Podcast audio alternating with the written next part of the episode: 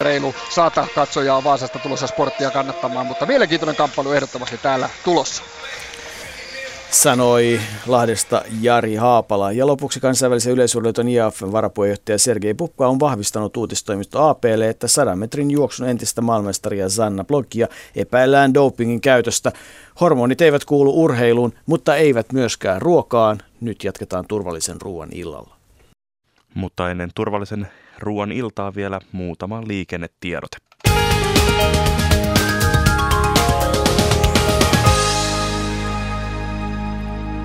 Ensimmäinen liikennetiedote menee tielle kymmenen välillä Turku-Hämeenlinna. Paikkana on Koski Turusta noin viisikymmentäkolme kilometriä Hämeenlinnan suuntaan. Kyseessä on aiempi onnettomuus, raskaan ajoneuvon nostotyö on käynnissä ja tämän johdosta tie on suljettu liikenteeltä. Nosto aloitetaan noin kello kahdeksantoista kolmekymmentä. Eli tie kymmenen välillä Turku-Hämeenlinna, Turusta noin viisikymmentäkolme kilometriä Hämeenlinnan suuntaan. Raskaan ajoneuvon nostotyö käynnissä, tämän johdosta tie on suljettu liikenteeltä ja nosto aloitetaan kello kahdeksantoista kolmekymmentä. Seuraava liikennetiedote menee tielle neljäkymmentäyksi välillä Aura-Huittinen. Paikkana Pöytyä Aurassa, Aurasta noin kuusi kilometriä Huittisten suuntaan. Aiempi onnettomuus, yhtä lailla raskaan ajoneuvon nostotyö käynnissä, liikenne pysäytetään ajoittain, tapahtumapaikalla liikenteen ohjaus. Tie neljäkymmentäyksi Aura Huittinen, Aurasta noin kuusi kilometriä Huittisten suuntaan. Raskaan ajoneuvon nostotyö käynnissä, liikenne pysäytetään ajoittain, tapahtumapaikalla liikenteen ohjaus. Ja Keski-Suomeen erikoiskuljetus, liikenne pysäytetään ajoittain, erikoiskuljetus välillä Heinola-Pietarsaari, kuljetus liikkuu seuraavien tuntien aikana välillä tie neljä Hirvaskangas, Äänekoski, valtatie kolmetoista Saarijärvellä ja kuljetuksessa on mukana neljä ajoneuvoyhdistelmää. Eli Keski-Suomessa erikoiskuljetus, liikenne pysäytetään ajoittain, erikoiskuljetus Heinola, välillä Heinola-Pietarsaari, kuljetus liikkuu seuraavien tuntien aikana reitillä tie neljä Hirvaskangas, Äänekoski, valtatie kolmetoista Saarijärvi. Kuljetuksessa on neljä ajoneuvoyhdistelmää. Tilanne ohitiellä kaksitoista välillä Tampere-Lahti, paikkana Hämeenkoski-Hollola. Noin kaksikymmentäviisi kilometriä ennen Lahtea. Onnettomuuspaikan raivaustyö on ohi, liikenne on palautumassa normaaliksi. Tie kaksitoista välillä Tampere siis. Paikkana Hämeenkoski-Hollola, noin kaksikymmentäviisi kilometriä ennen Lahtea, onnettomuuspaikan raivaustyö on ohi ja liikenne palautumassa normaaliksi. Ja tilanne on ohi tiellä yksi yksi nolla kaksi kaksi eli Brutuubölen tiellä Tammisaaressa välillä Hummeldalin tie Brutuuböle. Tapahtuman aiheuttamat häiriöt ovat ohi ja liikenne sujuu normaalisti. Eli tie yksitoista nolla kaksikymmentäkaksi eli Brutuubölen tie Tammisaaressa, tarkempana paikkana välillä Hummeldalin tie Brutuuböle. Tapahtuman aiheuttamat häiriöt ovat ohi ja liikenne sujuu normaalisti.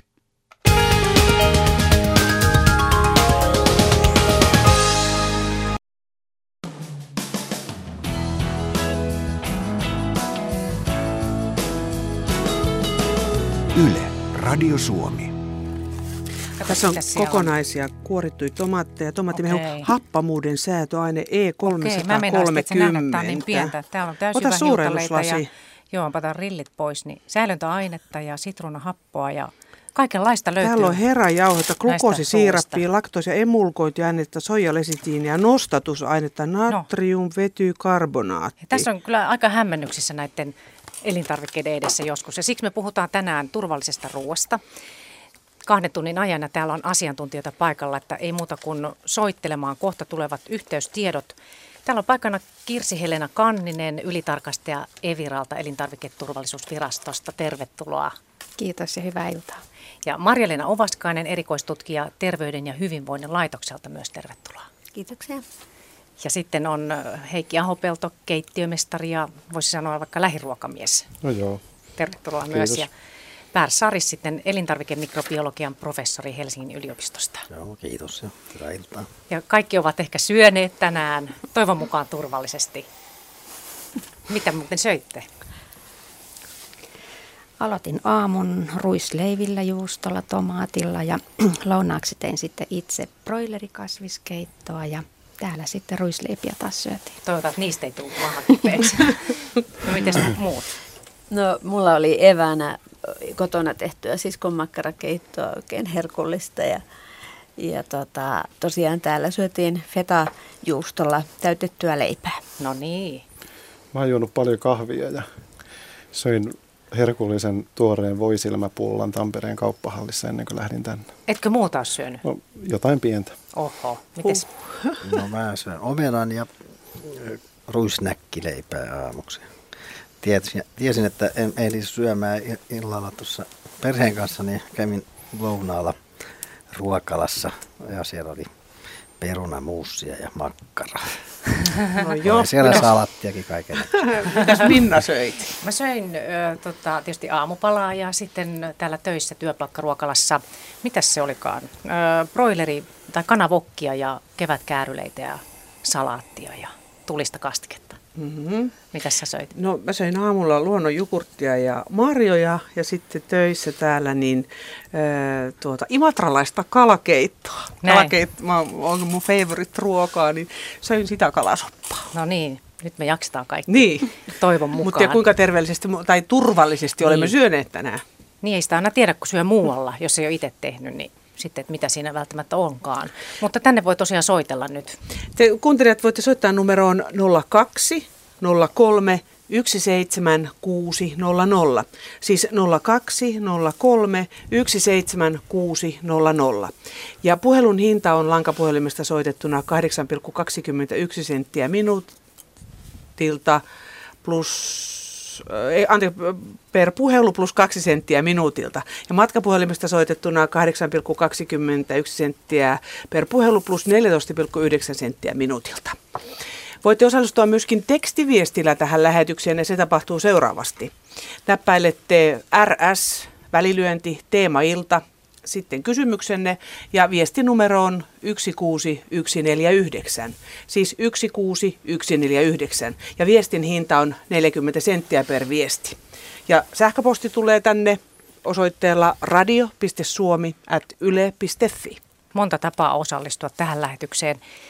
Ja sitten muuten täällä studiossa ei ole paikalla ketään elintarviketeollisuuden edustajaa, mutta yritimme saada Saarioisilta edustajaa, mutta emme valitettavasti saaneet.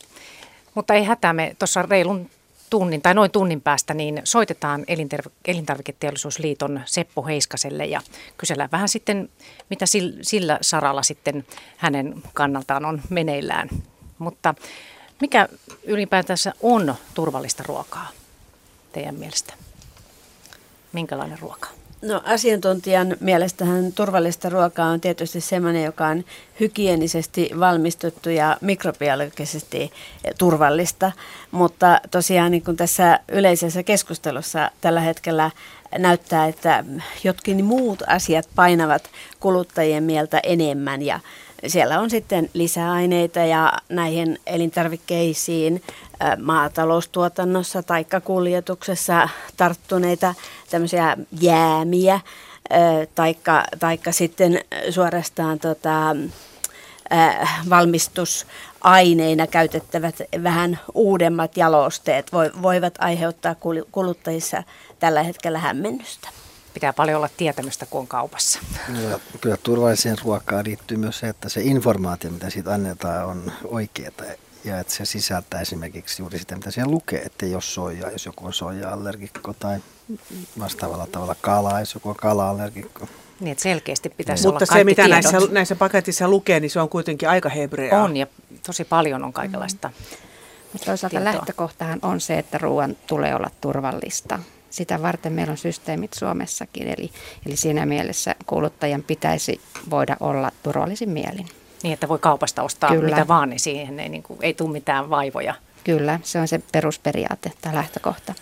Mä näen tuon turvallisuuden sillain, että se on tämä alkuperän tunteminen. Että se on niin kuin ensinnäkin mahdollisimman tuoretta se ruoka ja, ja se on mahdollisimman lähellä tuotettua ja, ja mahdollisimman vähän käsiteltyä silloin, kun puhutaan raaka-aineista. Ja sitten se tehdään itse ruuaksi, jolloin tiedetään, mitä, mitä siihen on tullut. Ja tietysti turvallisuutta voidaan lisätä, niin kuin, sitten, niin kuin teollisuus tekee, niin, niin tota, erilaisilla lisäaineilla ja saadaan säilyvyyksiä, mutta sillä saadaan niin kuin, niin kuin lisättyä sitä mun mielestä vääränlaista säilyvyyttä, tehtyä sillä niin kuin keinotekoisesti ei niin turvallista kuin mitä se tuore olisi. Joo. Niin. Kyllä kuluttajan on hyvä tietää myös, että ei ole olemassakaan turvallista ruokaa, siis sataprosenttisen turvallista. Se, se on hyvin suhteellinen käsite. Kaikki nämä järjestelmät, mihin myös Evira niin kun laittaa suuren panostuksen, ne tähtää siihen, että se olisi mahdollisimman turvallista. Mutta sataprosenttista ei ole koskaan, koska sehän varmistetaan esimerkiksi pistokokeen, ja eihän sitä voi olla varma, että just saa... Sieltä, mistä niitä mikrobeja on esimerkiksi, kyllä ne aina voi kulkeutua sinne ruokaan ja olla pieninä pitoisuuksina. Eli niin kuin ruotsiksi sanotaan, että eta börman, annas dörman. Mutta voi myös sanoa, että eta jörman, ändå dörman. Eli pitää syödä, muuten kuolee. Ja vaikka syö, niin kuitenkin kuollaan.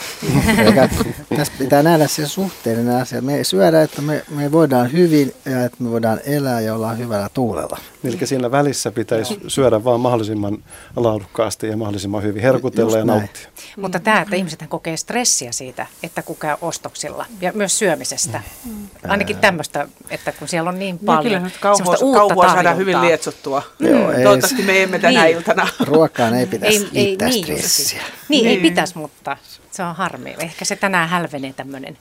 Te kuuntelijat voitte soittaa numeroon nolla kaksi nolla kolme yksi seitsemän kuusi nolla nolla. Siis nolla kaksi nolla kolme yksi seitsemän kuusi nolla nolla. Ja sähköpostia laittakaa osoitteeseen radio piste suomi ät yle piste fi.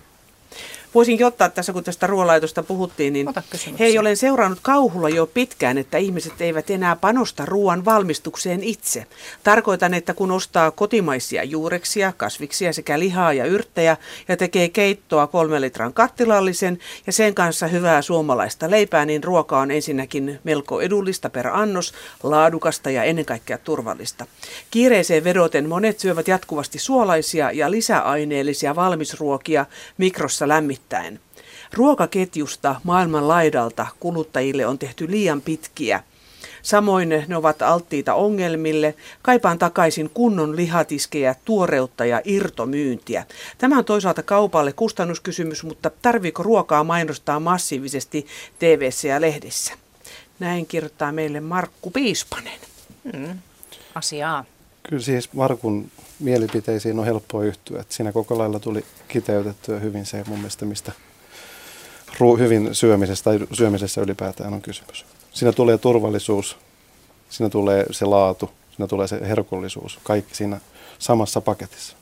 Mm. Ja sitten se, että mihin me ollaan totuttu, että mitä ollaan totuttu syömään ja tämän tyyppistä, että sitäkin voi miettiä, että tosiaan tehdään sitten itse ehkä, jos se on sitten turvallista.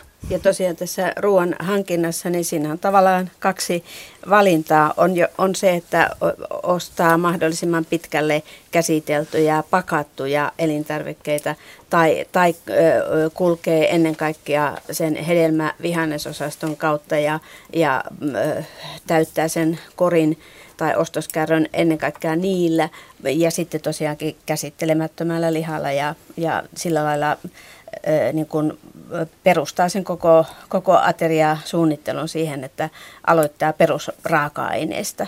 Mutta, mutta tosiaan kyllä varmaan on sellaisia kuluttajaryhmiä, että, että he joko tietojen tai taitojensa taikka, taikka tosiaan tähän kiireeseen vedoten, niin, niin ö, ottavat mieluiten varsin valmiiksi käsiteltyjä eineksiä ja, ja pakattuja tuotteita ja, ja, ja se heidän ruokavalionsa perustuu sitten näihin. Ja sitten että on vaikka lihoja paloteltu ja marinoitu valmiiksi, niin ollaan totuttu siihen. Täällä Sisko kirjoittaa, että valmistakaa maustamattomista aineista ruokanne, tiedätte mitä syötte. Mistä saa tietoa, mitä eläimet syövät ja onko luomu turvallisempaa? Näin siis kysyy Sisko. Siinä onkin miettimistä. No, no mä voin sanoa, että sinänsä luomu, vaikkapa sika, jos se kävee ulkona, tai luomu kana, joka on ulkona, niin se sisältää niinku riskejä, koska Suomenkin luonnossa on paljon trikiinejä sisältäviä villejä eläimiä, johon tämä sika voi päästä käsiksi, rottia esimerkiksi, ja silloin se voi saada trikiinejä sitä kautta. Kana taas joutuu alttiiksi lintujen paskalle, tai ulosteille näin siististi sanottuna näin radiossa, ja siellä voi olla kampylobakteereita ja salmonella, joten ne sinänsä ovat suuririskisempinä niin kuin mikrobiologin silmin. Mm. Vaikka me ajatellaan, että se olisi jotenkin niin, niin romanttista ja niin ihanaa ja, ja niin alku, ihanan alkuvoimasta, että siellä joku puosuun niin, röyröttäisi mennä jossain ulkona. Niin, ja taas toisaalta me tiedetään nyt nämä vaihtoehdot. Kun kitketään noita pois, niin sitten ne on näitä, näitä tota, lisäainepommeja ja, ja semmoisia niin kliinisesti tehtyjä juttuja, että siis se on niin kuin... Että mä ehkä näkisin niin, niin että onko, onko luomu t- tavallaan turvallisempaa, niin mä ajattelen vilpittömästi, että on. Niin kun, ja, ja taas toisaalta on pakko sanoa, että onhan Suomessa paljon ää, myös hyvää ei-luomu, siis tavanomaista tuotantoa. Että eihän niin kuin, niin kuin tavanomainen tuotanto automaattisesti tarkoita sitä, että se olisi niin kuin sit pumpattu niin täyteen joko lannotetta tai säilöntäaineita. Eli tavallaan niin kuin, mutta mä haluan uskoa siihen, että luomu on niin kuitenkin erittäin hyvä tapa niin kuin tavallaan sertifioida tämmöinen tietty laatu, vaikka siellä onkin ne, ne paskat siellä, sitten siellä niin saatavilla. Luomu elintarvikkeissa saa kyllä käyttää lisäaineitakin, mutta huomattavasti rajoitetummin. Et jos meillä niin kuin muissa tuotteissa noin kolmesataa lisäainetta saa käyttää, niin luomutuotteissa noin viisikymmentä ja, ja sitten esimerkiksi makeutusaineita ja värejä ei sallita. Selvä. Otetaan ensimmäinen soittaja lähetykseen. Kari Määttänen Lappeenrannasta, hyvää iltaa. No hyvää iltaa. Mitä haluaisit kysyä turvallisesta ruoasta tai kertoa? No lähinnä minua on äh, ihmetyttänyt siis kun, siitä saakka, kun oikeastaan nämä teollisesti leivotut leivät tuli äh, voimakkaasti markkinoille. Mä muistan sen lapsuudestani ja, ja osin nuoruudestanikin, kuinka äh, kotona tehty leipä, niin muutaman päivän päästä siihen rupesi tulemaan hometta. Mutta nyt kun ostaa teollisesti tuotettua leipää, niin se on, saa olla viikon tai enemmänkin ihan rauhassa. Ei näy hometta missään. Niinpä niin. Et tuota, mikä, mikä tämän homeen pitää pois? Täällä vastataan. Ainakin kaksi asiaa. Yksi on se, että teollisesti tuotettuna nämä leivät tehdään tilassa, jossa suodatetaan ilmasta pois homeitiöt, jolloin alun perin niillä on paljon vähemmän itiöitä pinnalla. Hyvä, jos ollenkaan. Toinen on, että voidaan käyttää sorbiinihappoa, joka estää sitten vaikkapa huomeen kasvua. Ja se on ihan sit niinku varsinaisesti niinku terveydestä haittaa, se on sallittu. Elintarvikelisäaine, sitä saa luonnostakin muutenkin. Sen takia ne säilyy. Ja entistä enemmän nykyaikana käytetään myös vaaleanleivän leivonnassa hapantaikina juurta, jota ruisleivessä on perinteisesti käytetty ja sitä kauttakin voidaan saada säilyvyyttä. Aivan, aivan, kyllä. Sitten lähinnä, mä soitan täältä Kaakkois-Suomesta siis, niin täällä on valtavasti tuossa maaseudulla näitä pieniä leipomoita, joka täällä on joskus asunut ja noin poispäin, niin tietää, että sieltä saa joka päivä tuoretta. Ja noin poispäin, että minä taas toisaalta, kun asun esimerkiksi Jyväskylässä, tämä ei nyt ole mikään moite Jyväskylää kohtaan, mutta että sieltä ei kerta kaikkiaan saa. Se on pakko ostaa näitä teollisesti tuotettuja. Mutta että kyllä on hyvin mennyt nekin alas, eikä ole, eikä, eikä ole sairastunut koskaan. Niin, niin tätä voi miettiä just, että tai moni varmaan miettii sitä turvallisuutta, jos se leipä säilyy niin pitkään. Joo, kyllä kaikki on ok. Mä vaan halusin tietää, että mihin no, se perustuu. Kyllä se selvensi. Kiitos. Kiitos, kiitos. Ajatuksia tämä, mitä Pär kertoi. Mm. No mä sanoisin vielä yhden selkeän noin kuin leivän turvallisuusmielessä. Leipähän on äärimmäisen turvallinen tuote. Sen suuri riski on aina se, että se, mistä se on jauhettu, niin ne jauhot, että et niissä on liikaa homemyrkkyä, jos home on päässyt kasvamaan jossain vaiheessa ää, ennen kuin se on jauhettu. Ja siellä on aina jonkun verran homemyrkkyä. Eli pikkuhiljaa saadaan vähän saadaan just tätä, että onko ruoka sata prosenttia turvallisesti. Ei ole, mutta leipä on hyvää. Kyllä sillä elää kokonaan se elämän, vaikka saisi vähän homemyrkkyä. Joo. Nyt otamme liikennetiedotteen väliin.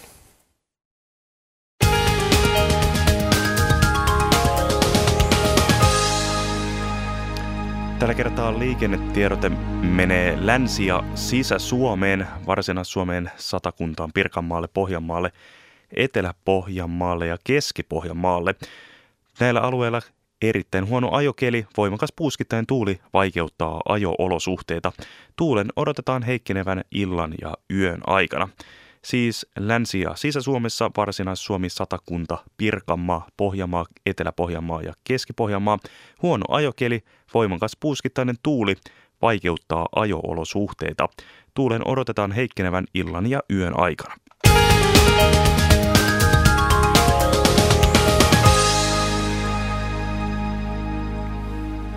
Selvä.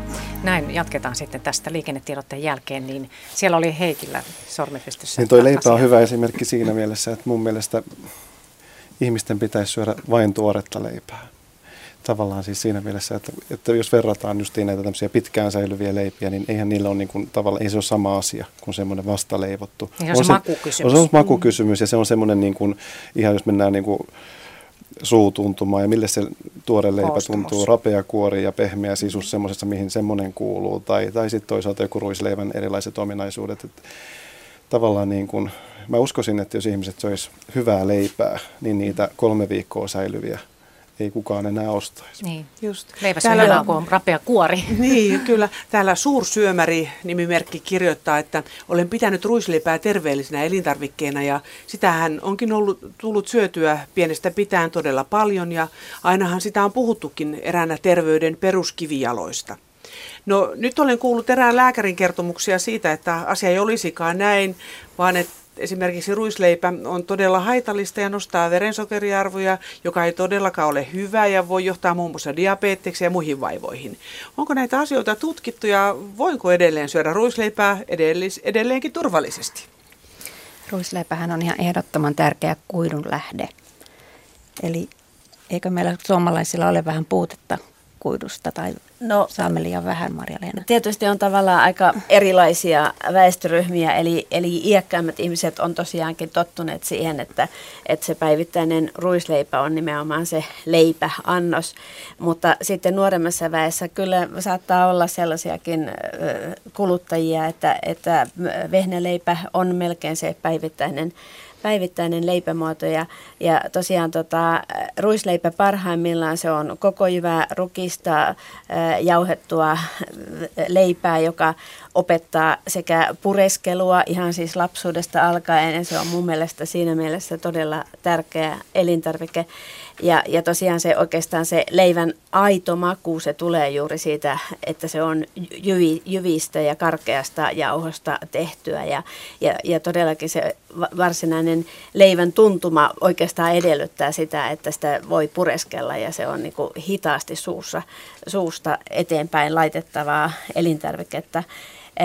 No sitten tosiaan nämä leivän niin kuin pitkäaikaisvaikutukset, niin, niin tuota, kyllä, kyllä se todellakin on tämmöinen sekä, sekä kuidun että erilaisten ravintoaineiden hyvä lähde suomalaisessa ruokavaliossa. Et kyllä sillä on paljon enemmän niin kuin positiivisia merkityksiä kuin kuin tota, näitä negatiivisia. Nämä ne, negatiiviset liittyy nimenomaan semmoiseen leipään, joka, joka on pääasiassa tärkkelystä. T- t- ja sokerin, sokerin rinnalla tärkkelys on hyvin nopeasti imeytyvää äh, hiilihydraattia ja, ja, ja todellakin niin sillä voi olla tämmöisiä meta, metabolisia ja jopa tautiriskeihin liittyviä vaikutuksia. Eli niin kuin tavallaan sillä on väliä, että minkälaista leipää syöt, että mitä karkeampaa, niin sen parempaa se on. Eli syö rauhassa ruisleipää ja mielellään täysruisleipää. Mm. Se vähentää kaiken lisäksi suolistosyöpää, ainakin se riskiä. Ja yhtä lailla muitakin leipiä suosia näitä täysjyväviljatuotteita. Kyllä. Ja voidaan tuossa vähän käydä läpi myöhemmin, mm. että mitä me suomalaiset syömme ylipäätään, mutta meillä on seuraava soittaja. Joo, ja Arto Toikka, olet kuulemma kaupassa. Joo, no, joo. Olin kauppaan menossa ja katsomassa vähän näitä tuotteita, pitää vielä vähän tulia siitä Turkuun huomenna. Mitäs uskallat ostaa? No otin Assanin, tota, mikäs tää on, satukakun. Aha, tuliaisiksi vai? Joo, mm-hmm. Kyllä. Se on, koska Turussahan se tehdään, niin se on hyvä täältä Helsingistä ostaa sitten ja viedä Turkuun. Jaha, niin, just. Sillä tavalla.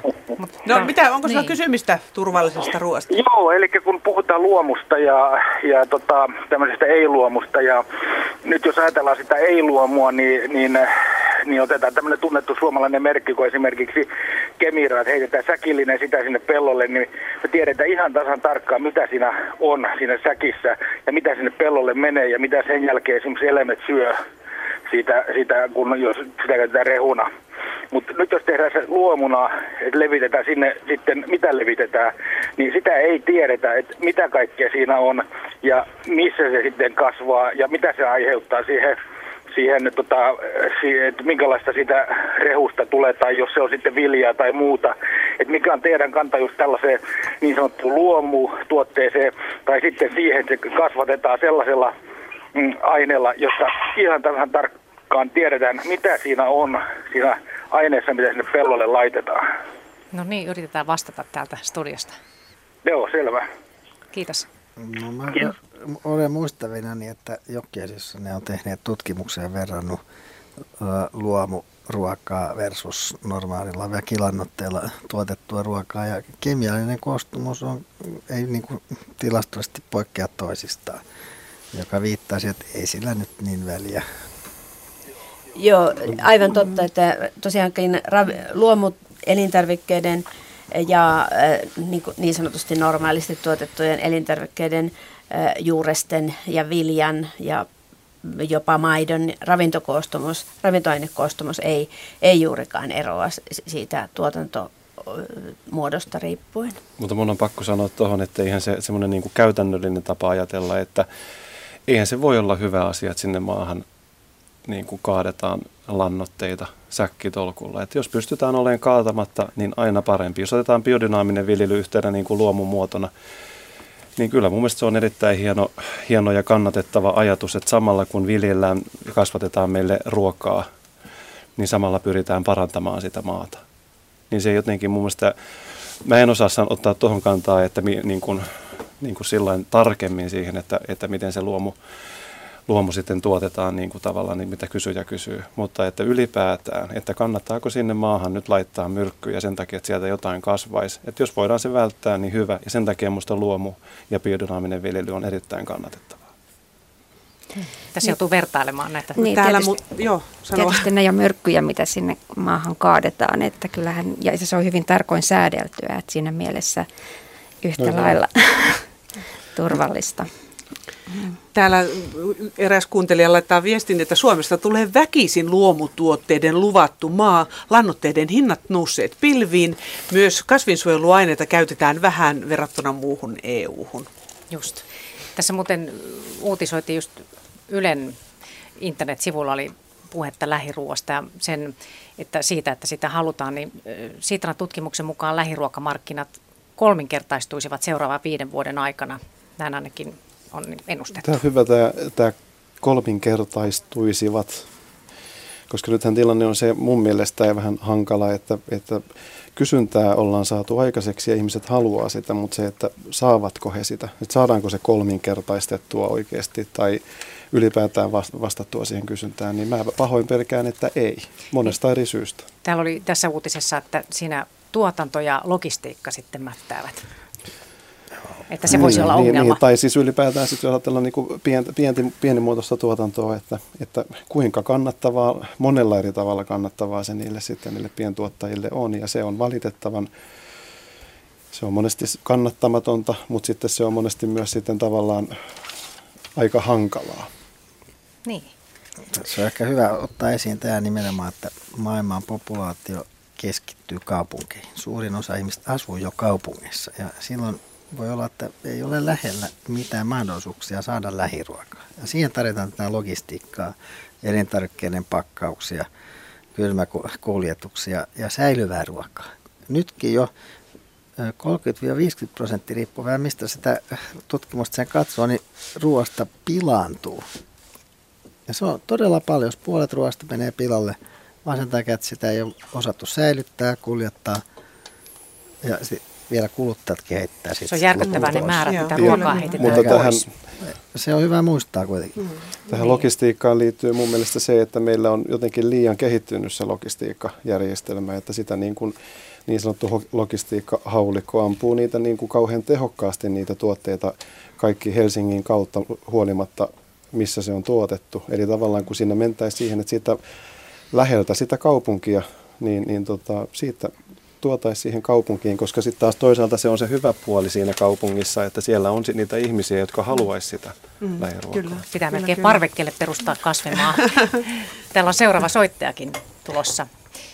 Tapio Ojanen, iltaa. Niin, niin hyvää iltaa. Iltaa. Mitä haluaisit kysyä? Tapio Ojanen, olen Oulukylässä matkalla Kerttoniemeen ja nyt tota kerron tosi tarinan. seitsemästoista kolmatta oli tarkoitus ruokkia noin viisikymmentä työtöntä Oulunkylän kirkon tiloissa. Ravintokeskus Kustaankartano valmisti erittäin hyvän lohityyton, jonka totesi sitten pari kourallista, jotka tulivat ja hekään ei ole työttömiä. Niin onko todella tilanne tänä päivänä sellainen, kun ruoka on, siis oli lohikeitto, ja tota, se oli valmistettu Kustaankartanon ravintokeskuksessa ja se, minä sain sen noutaa tällaisissa astioissa, jotka olivat lämpö sellaisissa laatikoissa. Ja minä oletin, että kun olen mökillä syönyt lohikeittoa Mäntyharjussa, niin jos, jos ei ole laitettu mitään höysteitä, niin sitä voi syödä useampana päivänä, niin ravintokeskuksen kakkonen sanoi, että et missään nimessä saa sitä antaa kenellekään. Reilu kymmenen litraa meni Kustaankartanon ravintokeskuksen viemäriin. Tämähän on ihan jatkoa tähän, mitä täällä just puhuttiin, että heitetään pois. Niin. Ihan tarkkaan ei tietenkään. Mä en ihan saanut selvää. Ilmeisesti ne oli siis valmistanut sen. Ja kyllä, sitten... keitto, keitto todettiin erittäin hyväksi, joo. Mutta kun en osannut ottaa siitä lämpökuljetuslaatikoista pois sitä, ne olivat yön siinä, niin menin aamulla sitten ravintokeskukseen ja kakkonen sanoi joo. Anne. Joo, ilman muuta. Siinä on valtava riski, jos se on. Meillä on ollut maitopohjainen lohikeitto, joka on ollut lämpimässä yli yön. Ja kuljetuslaatikossa, jotka ilmeisesti eristää niin. Sitä lämpöä, on se hyvin hitaasti se lämpö laskee. Joo. Ja silloin on, on hyvin suuri todennäköisyys, että siellä pääsee kasvamaan esimerkiksi Clostridium perfringensia voi kasvaa tai basiluksiakin. Kaikennäköiset itiölliset mikrobit, jotka joo. säilyy hengissä sen keittämisen ajan. Niin, se pitäisi nopeasti jäähdyttää. Se pitäisi nopeasti ja, jäähdyttää. Niin, niin se oli se... Ja kaikkein ikävintä on se, että tämmöiset suuret työväenlehdet, kun Hesarikin pettää, pienempi Demarilehti pettää, ainoastaan vartti tiedot, että ei ne, ei ne työttömät tule sitä syömään. No, se, niin se peria opettaa. No, mutta täytyy sanoa, että, on. että tota, on kiva, kun on olemassa tällainen tietolähde, joka antaa tällaista tietoa. En varmaan enää koskaan tilaa. Ja jos tilaan, niin kyllä huolehdin, että se pannaan mahdollisimman pian jäähtymään. No niin, hyvä. Kiitoksia soitosta, Tapio Ojanen. Hei. Hei. Hei, tämä oli hyvä esimerkki siis nimenomaan siitä, että mitä, mitä turvallinen ruoka on. Se on sitä, että lämpimät jäähdytetään nopeasti ja laitetaan kylmään ja kun kuumennetaan uusiksi, niin kuumennetaan riittävästi. Näitä pitäisi ei jätetä hellankulmalle jähtymään. Mikä varmaan aika yleistä, voisi kuvitella. Joo, sanotaan yleispiirre ru- ruoan kanssa, että se on turvallisesti niin kauan kuin se on kaupassa ja kun se on, heti kun se tulee kuluttajalle, sen jälkeen riskit alkaa. No joo, mun tuli mieleen nyt tässä tämä, täällä on tämä yksi kysymys, äh, oli lähetetty, että tyylin tämä, että kun on tämä parasta ennen tai, tai viimeinen käyttöpäivä, niin Niin, niin, T- joo, sitten... niin tässä olikin, että elintarvikkeiden säilyvyys askarruttaa. Onko ruoka pilalla heti, kun viimeinen käyttöpäivämäärä menee umpeen? Siis jos makkarapaketti menee vanhaksi huomenna, niin onko se vuorokauden vaihtumisen, eli puolen yön jälkeen syömä kelvaton? Eli kellosta katsotaan nyt. Ei välttämättä ole syömäkelvotonta, mutta ajattelisin näin, että silloin tämä elintarvikkeen myyjä tavallaan se vastuu siirtyy sitten häneltä pois. Että et henkilöhän voi sitten itse miettiä ja haistella ja tutkia vähän, että onko niin, se syötävä. Kuinka paljon voi luottaa niihin haisteihin? Niin. Haistella ja... Ei loputtomia, ei, koska on osa mikrobista sellaisia, jotka pystyy kasvamaan suuria pitoisuuksia ja tuottaa myrkkyä ruokaa ilman, että se vaikuttaa makuun. Ja aha. Silloin kuluttaja ei tietenkään voi tietää mitään. Hän syö sen ihan tosta vaan. Ja, onko se lihoissa justi vai? Se esimerkiksi riisissä. Vai jos niin. Ajatellaan basiluskereus ja emettistoksiinia, niin ne kannat on sellaisia, jotka... Ei niin kuin maistu, vaikka niitä on jo riittävästi siellä. Miten se on se jotenkin meidän Karjalan ajattele. Piirakka, mm. joka varmaan on niin kuin vuosituhannen jähtynyt jossain helakulmalla, niin tota, miten se sitten, ja niitäkin on, sitä on kyllä tutkittu ja, ja siellä on kyllä esiintynyt myös joitain pitoisuuksia tätä emettistä toksiinia jossain tapauksessa, et, mutta mitään elintarvikemyrkytyksiä en nyt suoralta kädeltä muista. Puhelinnumero tänne lähetykseen on nolla kaksi nolla kolme yksi seitsemän kuusi nolla nolla, siis nolla kaksi nolla kolme yksi seitsemän kuusi nolla nolla. Ja sähköposti tulee perille osoitteella radio piste suomi ät yle piste fi. Ja kerrataan vielä tuo tekstiviestin lähettäminenkin. Kirjoitatte äh, tekstikenttään, että R S, välilyönti, teemailta, sitten kysymys ja viestinumero on yksi kuusi yksi neljä yhdeksän, siis yksi kuusi yksi neljä yhdeksän. Täällä eräs perheenäiti kirjoittaa, että Ö, olen ollut aivan mielettömän tarkka, mitä meillä syödään. Ja siihen loppu lasten sairastamiset. Kunnon rasvaa, luomua ja käsittelemätöntä kotiruokaa.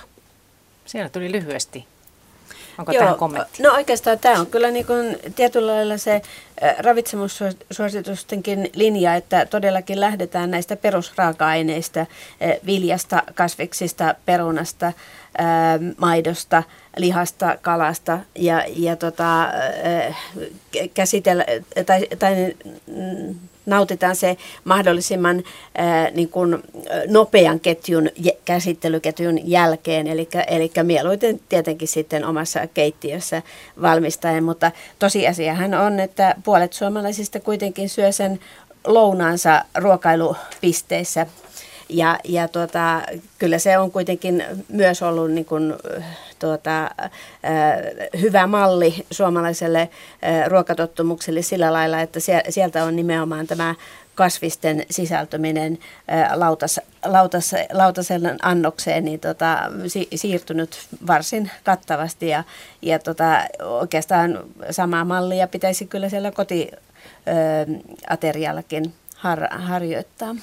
Niin, näitä varmaan ihmiset miettii, mitä mm. työpaikkaruokaloissa syödään. Otetaan tähän, tähän sinun sanomaasi liittyen kasviksista, niin sähköposti. Kasviksia ja hedelmiä hehkutetaan koko ajan turvallisina elintarvikkeina. Nehän ovat usein ulkomailta tuotettuja ja nehän vasta myrkytettyjä ovatkin. Turvallisempaa on moni muu elintarvike, joka valmistetaan kotimaassa, vaikka nekin taitavat vähetä koko ajan, koska kuluttaja tuijottaa ennen kaikkea hintaan. Kotimaisuus kunniaan ja järki mukaan ostoksille.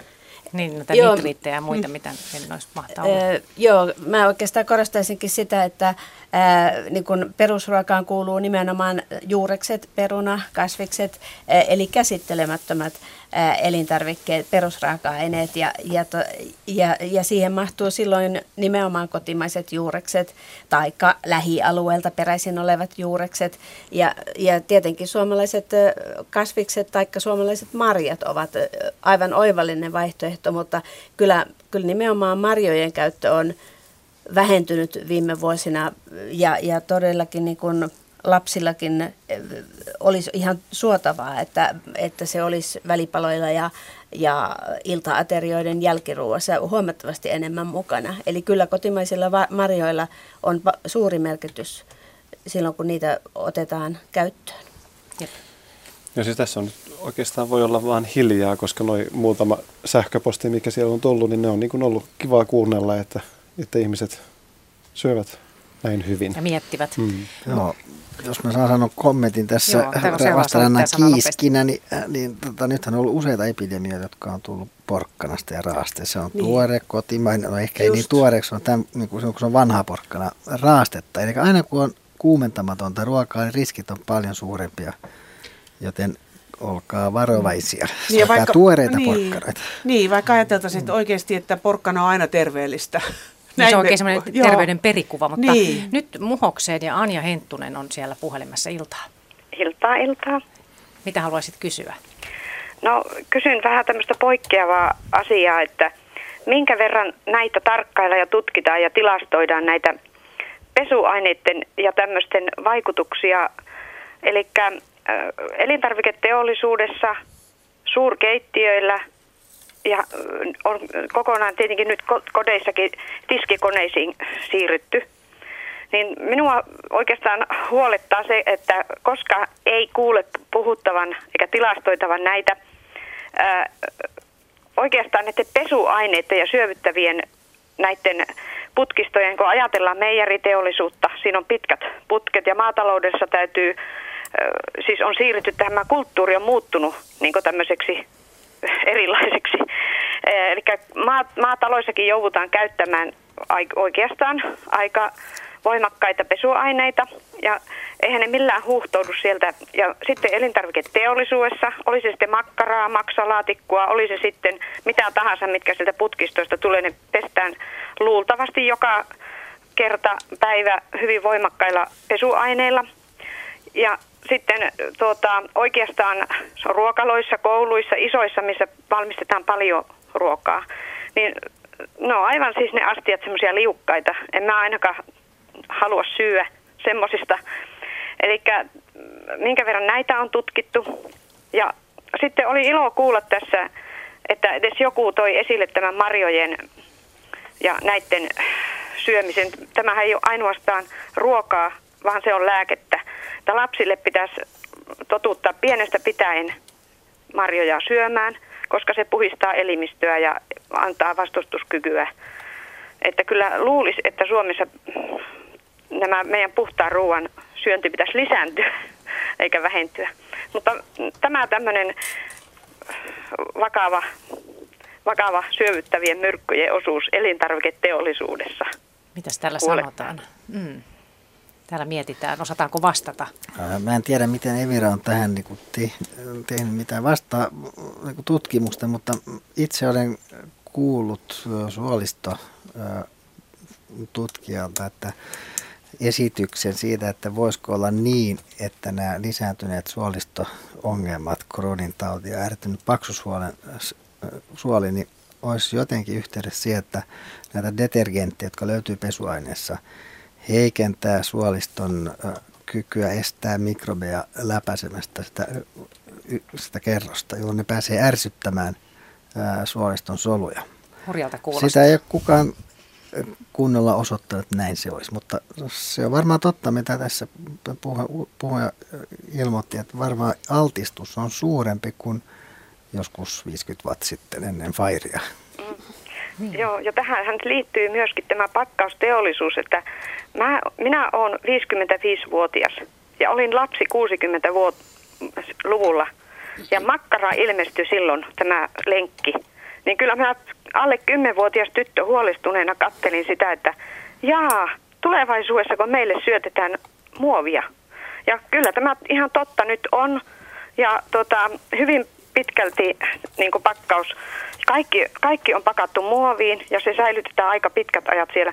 Ja nyt kun ajatellaan tätä, tätä pesuainetta ja tätä elintarviketeollisuuden, tätä hygienia hurmosta, niin me myrkytetään jo lapset pienestä pitää ja tuttipullot varsinkin pitää pestä tiskikoneissa, joka kodissa pestää hyvin huolella, että joo, ne on pakko nyt, että aivan niin kuin se tiskiaine olisi se ihme juju, joka sieltä poistaisi nyt ne boks vaan.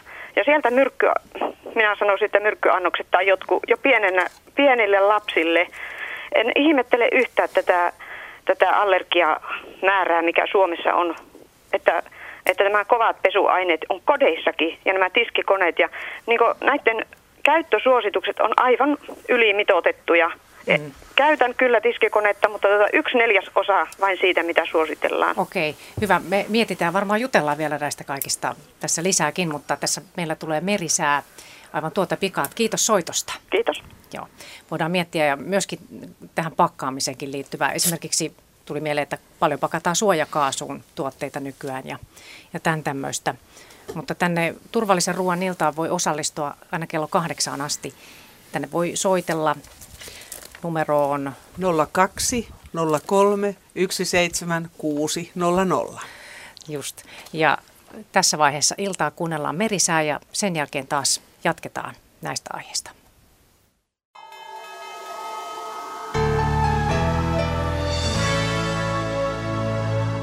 Vuorossa siis säätiedotus merenkulkijoille hyvää iltaa.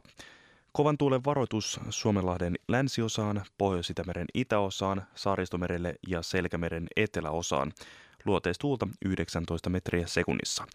Selkämeren pohjoisosa luoteistuulta seitsemäntoista metriä sekunnissa. Suomenlahden itäosa, Pohjois-Itämeren länsiosa, Ahvenanmeri, Merenkurkku ja Perämeri luoteistuulta viisitoista metriä sekunnissa. Kovan tuulen varoitus annetaan siis Suomenlahden länsiosaan, Pohjois-Itämeren itäosaan, Saaristomerelle ja Selkämeren eteläosaan. Luoteistuulta yhdeksäntoista metriä sekunnissa. Selkämeren pohjoisosaan kovan tuulen varoitus, luoteistuulta seitsemäntoista metriä sekunnissa.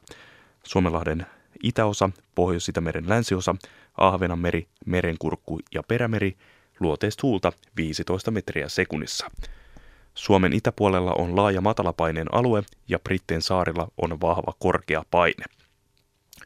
Odotettavissa huomisiltaan asti Suomenlahden itäosa, luoteistuulta kymmenestä viiteentoista metriä sekunnissa, aamulla heikkenevää lännen ja luoteen välistä tuulta, keskipäivästä alkaen viidestä yhdeksään metriä sekunnissa, ajoittain lumikuuroja. Suomenlahden länsiosa, Pohjois-Itämeren itäosa, Saaristomeri ja Selkämeren eteläosa, luoteistuulta yhdestätoista kuuteentoista metriä sekunnissa, tänään paikoin ylimmillään yhdeksäntoista metriä sekunnissa, ajoittain lumikuuroja tai lumisadetta. Pohjois-Itämeren länsiosa ja Ahvenanmeri, luoteistuulta kymmenestä viiteentoista metriä sekunnissa, mahdollisesti lumikuuroja.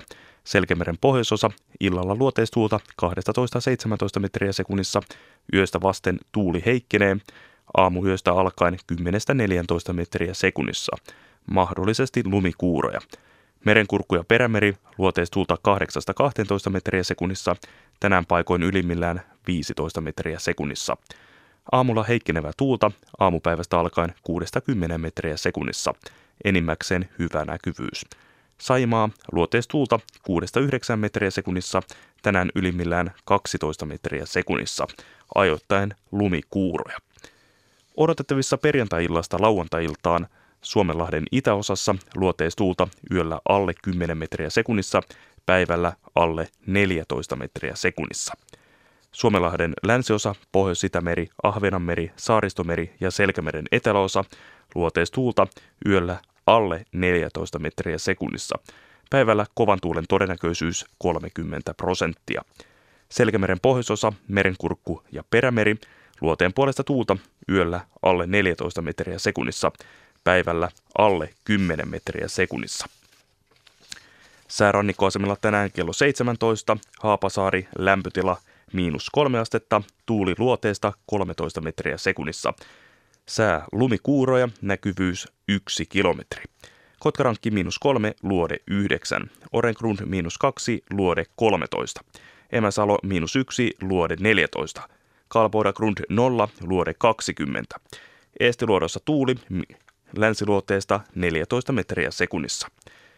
Harmaja nolla, länsiluode viisitoista, selkeää, näkyvyys neljäkymmentä kilometriä. Mäkiluoto nolla, länsiluode kahdeksantoista, Pokashär, tiedot puuttuvat. Jussarö nolla, luode kaksitoista, selkeää, näkyvyys kolmekymmentäviisi kilometriä.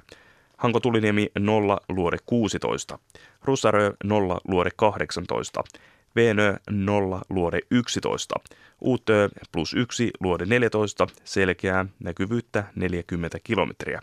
Puksjärin tiedot puuttuvat. Ristna plus kaksi, luode neljä, selkeää, näkyvyys neljäkymmentä kilometriä. Kotskasandön plus kaksi, pohjoinen neljä, näkyvyys kolmekymmentäviisi kilometriä. Raikari nolla, länsiluode neljätoista, Fagerholm plus yksi, luode kaksitoista. Kumlinge plus yksi, luode yhdeksän, selkeää, näkyvyyttä yli viisikymmentä kilometriä.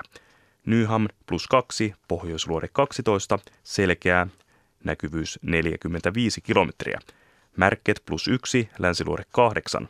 Isokari nolla, länsiluode kaksitoista, selkeää, näkyvyyttä neljäkymmentäviisi kilometriä. Kylmäpihlaja miinus yksi, länsiluode yksitoista. Tahkoluoto miinus kaksi, länsiluode yhdeksän, selkeää, näkyvyyttä neljäkymmentä kilometriä. Kristinan kaupunki Karhusaari, miinus yksi, länsiluode kymmenen. Bredscharet miinus kolme, länsi kymmenen. Strömingsbodan miinus kaksi, länsi kahdeksan. Valassaaret miinus kolme, länsi kymmenen. Kallan miinus kaksi, luode kymmenen. Tankkar miinus neljä, länsiluode seitsemän, selkeää, näkyvyyttä neljäkymmentäviisi kilometriä. Ulkokalla miinus viisi, länsiluode kahdeksan. Nahkiainen miinus neljä, länsiluode kymmenen. Raahe miinus neljä, luode kahdeksan. Oulu Vihreäsaari miinus kuusi, länsi yksitoista. Lumikuuroja, näkyvyyttä neljäkymmentä kilometriä. Marjaniemi miinus kuusi, pohjoisluode viisitoista, pilvistä. Kemi ykkönen miinus viisi, luode yksitoista. Ajos miinus neljä, luode kymmenen, utua, näkyvyys kahdeksan kilometriä. Meriveden korkeus mitattuna tänään kello seitsemäntoista, Kemi miinus viisi senttimetriä, Oulu miinus kuusi, Raahe miinus neljä, Pietarsaari plus nolla, Vaasa miinus kahdeksan, Kaskinen miinus yksitoista, Mäntyluoto miinus kolmetoista, Rauma miinus kaksitoista, Turku miinus kaksikymmentäkaksi, Föglö miinus kuusitoista, Hanko miinus viisitoista, Helsinki miinus viisi ja Hamina plus viisitoista senttimetriä.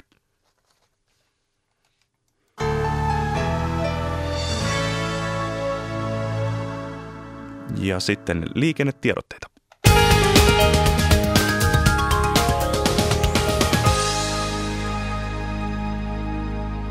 Ensimmäinen liikennetiedote menee tielle kymmenen välillä Turku-Hämeenlinna, paikkana Koski, Turusta noin viisikymmentäkolme kilometriä Hämeenlinnan suuntaan. Aiempi onnettomuus, raskaan ajoneuvon nostotyö on käynnissä ja tie on suljettu liikenteeltä. Eli tie kymmenen välillä Turku-Hämeenlinna, paikkana Koski, Turusta noin viisikymmentäkolme kilometriä Hämeenlinnan suuntaan. Raskaan ajoneuvon nostotyö on käynnissä ja tie on suljettu liikenteeltä. Seuraava liikennetiedote tielle neljäkymmentäyksi välillä Aura-Huittinen, paikkana Pöytyä, Aura, paikasta Aura noin kuusi kilometriä Huittisten suuntaan. Kyseessä aiempi onnettomuus, raskaan ajoneuvon nostotyö on käynnissä, liikenne pysäytetään ajoittain ja paikalla on liikenteen ohjaus.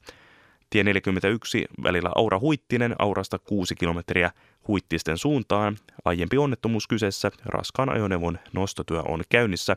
Liikenne pysäytetään ajoittain ja tapahtuman paikalla liikenteen ohjaus. Ja tie yhdeksän välillä Turku-Tampere, Turusta kaksikymmentäviisi kilometriä Tampereen suuntaan, Aurassa. Aiempi onnettomuus, raskaan ajoneuvon nostotyö on käynnissä. Tie on ajoittain suljettu liikenteeltä ja tämän johdosta liikenne ruuhkautuu. Tapahtuma paikalla liikenteen ohjaus.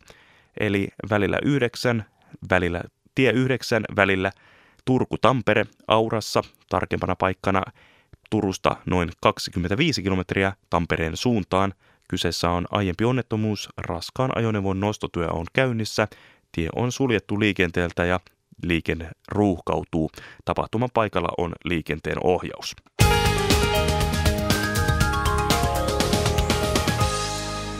Tässä pari minuuttia ennen uutisia ehditään puhua turvallisesta ruoasta. Varmasti lisäaineet kiinnostavat ihmisiä ja täällä on tullut kysymyksiä. Niin, että mitkä ovat vaarallisimmat lisäaineet, joita tulisi välttää, kysyy Terttu. No, periaatteessa lähtökohta on se, että vain turvallisia lisäaineita saa käyttää, mutta on totta, että lisäaineita on hyvin erilaisia. On semmoisia, jotka me niin kuin luonnostakin tunnetaan, sitruunahappo, jota löytyy sitruunasta, jota hyvin siedämme vaikka kuinkakin suuria määriä, mutta on myös sitten lisäaineita, jotka suurina määrinä voi olla haitallisia.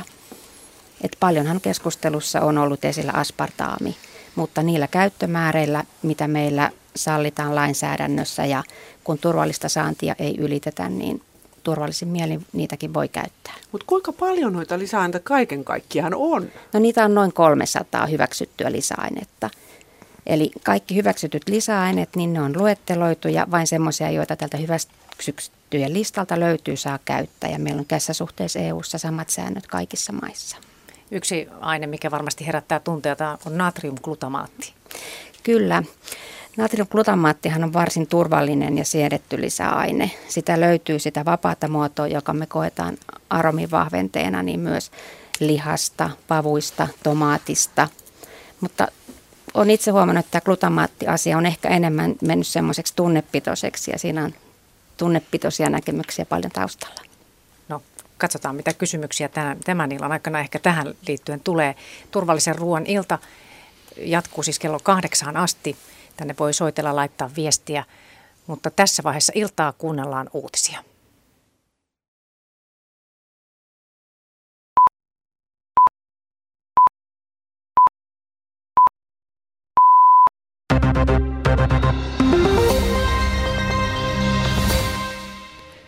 Kuopiossa sattui iltapäivällä yli seitsemänkymmenen auton ketjukolari Viitostiellä. Noin kuusikymmentä ihmistä loukkaantui lievästi, yhdeksän vietiin sairaalaan. Onnettomuus sattui Kallansilloilla Uuden Siltatyömaan kohdalla kello puoli kolmen jälkeen voimakkaassa lumipyryssä. Poliisilla ei vielä ole tietoa, miten onnettomuus sai alkunsa. Kova tuuli on katkonut sähköjä maan etelä- ja länsiosassa. Katkokset yltävät Turun saaristosta aina Hämeeseen ja Pohjanmaalle saakka. Tuuli on kaatanut puita sähkölinjojen päälle.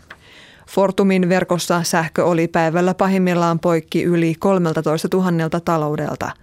Lounais-Suomessa sähköt ovat yhä poikki yli kolmeltatuhannelta ja Etelä-Suomen alueella yli viideltätuhannelta taloudelta. Vattenfallin asiakkaita oli alkuillasta sähköitä vajaat kaksituhatta. Länsiliittouma on tehnyt ilmaiskuja useisiin kohteisiin Libyassa. Ranskan ilmavoimat on iskenyt lentotukikohtaan Libyan keskiosassa ja iskuja on ollut myös muun muassa Tripolin seudulla. Ranskalaishävittäjä on ampunut alas libyalaisen sotilaskoneen.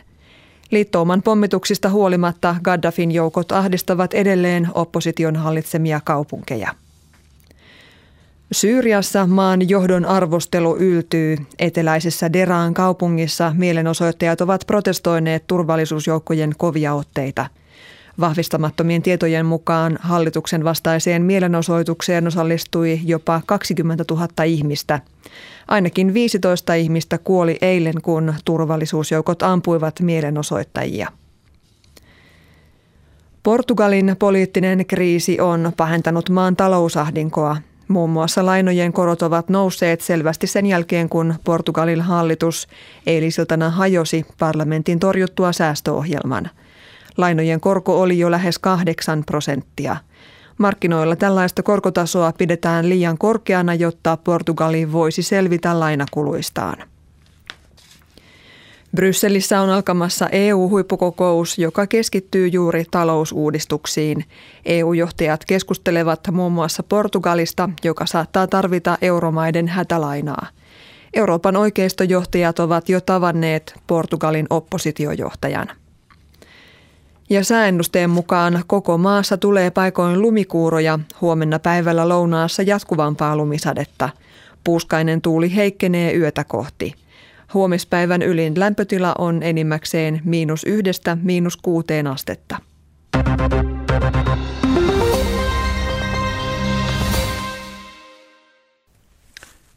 Ja sitten jälleen toviksi urheiluasioiden pariin. Studiossa on Jouko Vuolle. Liisa Anttila ja Matti Keskinarkaus saavuttivat pronssia hiihtosuunnistuksen M M-kisojen sprinttiviestissä Ruotsissa. Voiton vei Venäjän kaksikko Andrei Grigoriev, Polina Malchikov.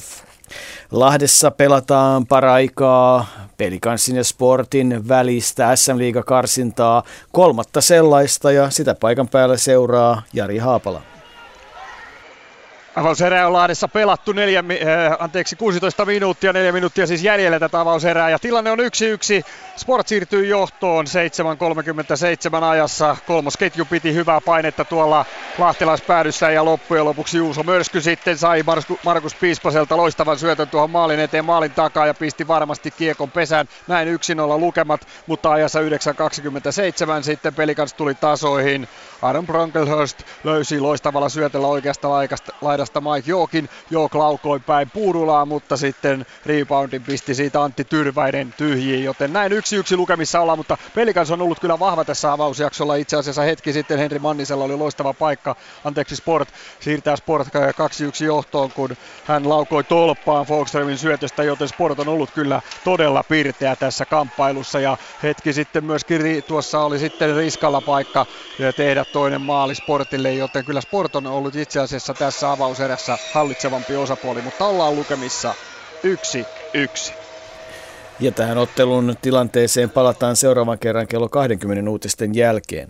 Salavat Julajev Ufa aloitti Itä-Euroopan jääkiekkoliiga K H L:n itäisen konferenssin neljä kolme voitolla Metalurg Magnitogorskista, jota jälkimmäistä joukkuetta valmentaa Kari Heikkilä.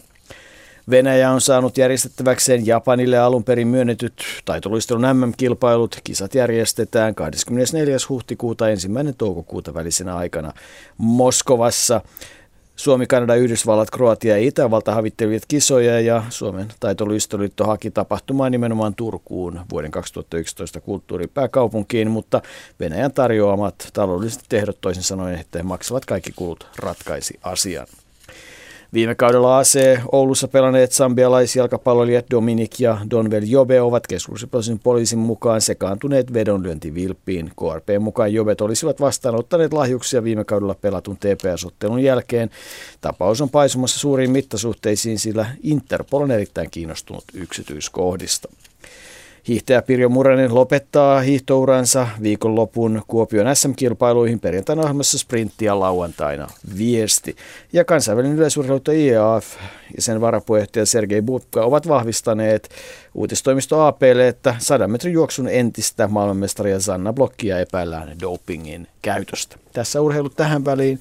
Jääkiekon tilanne jälleen kaksikymmentä jälkeen.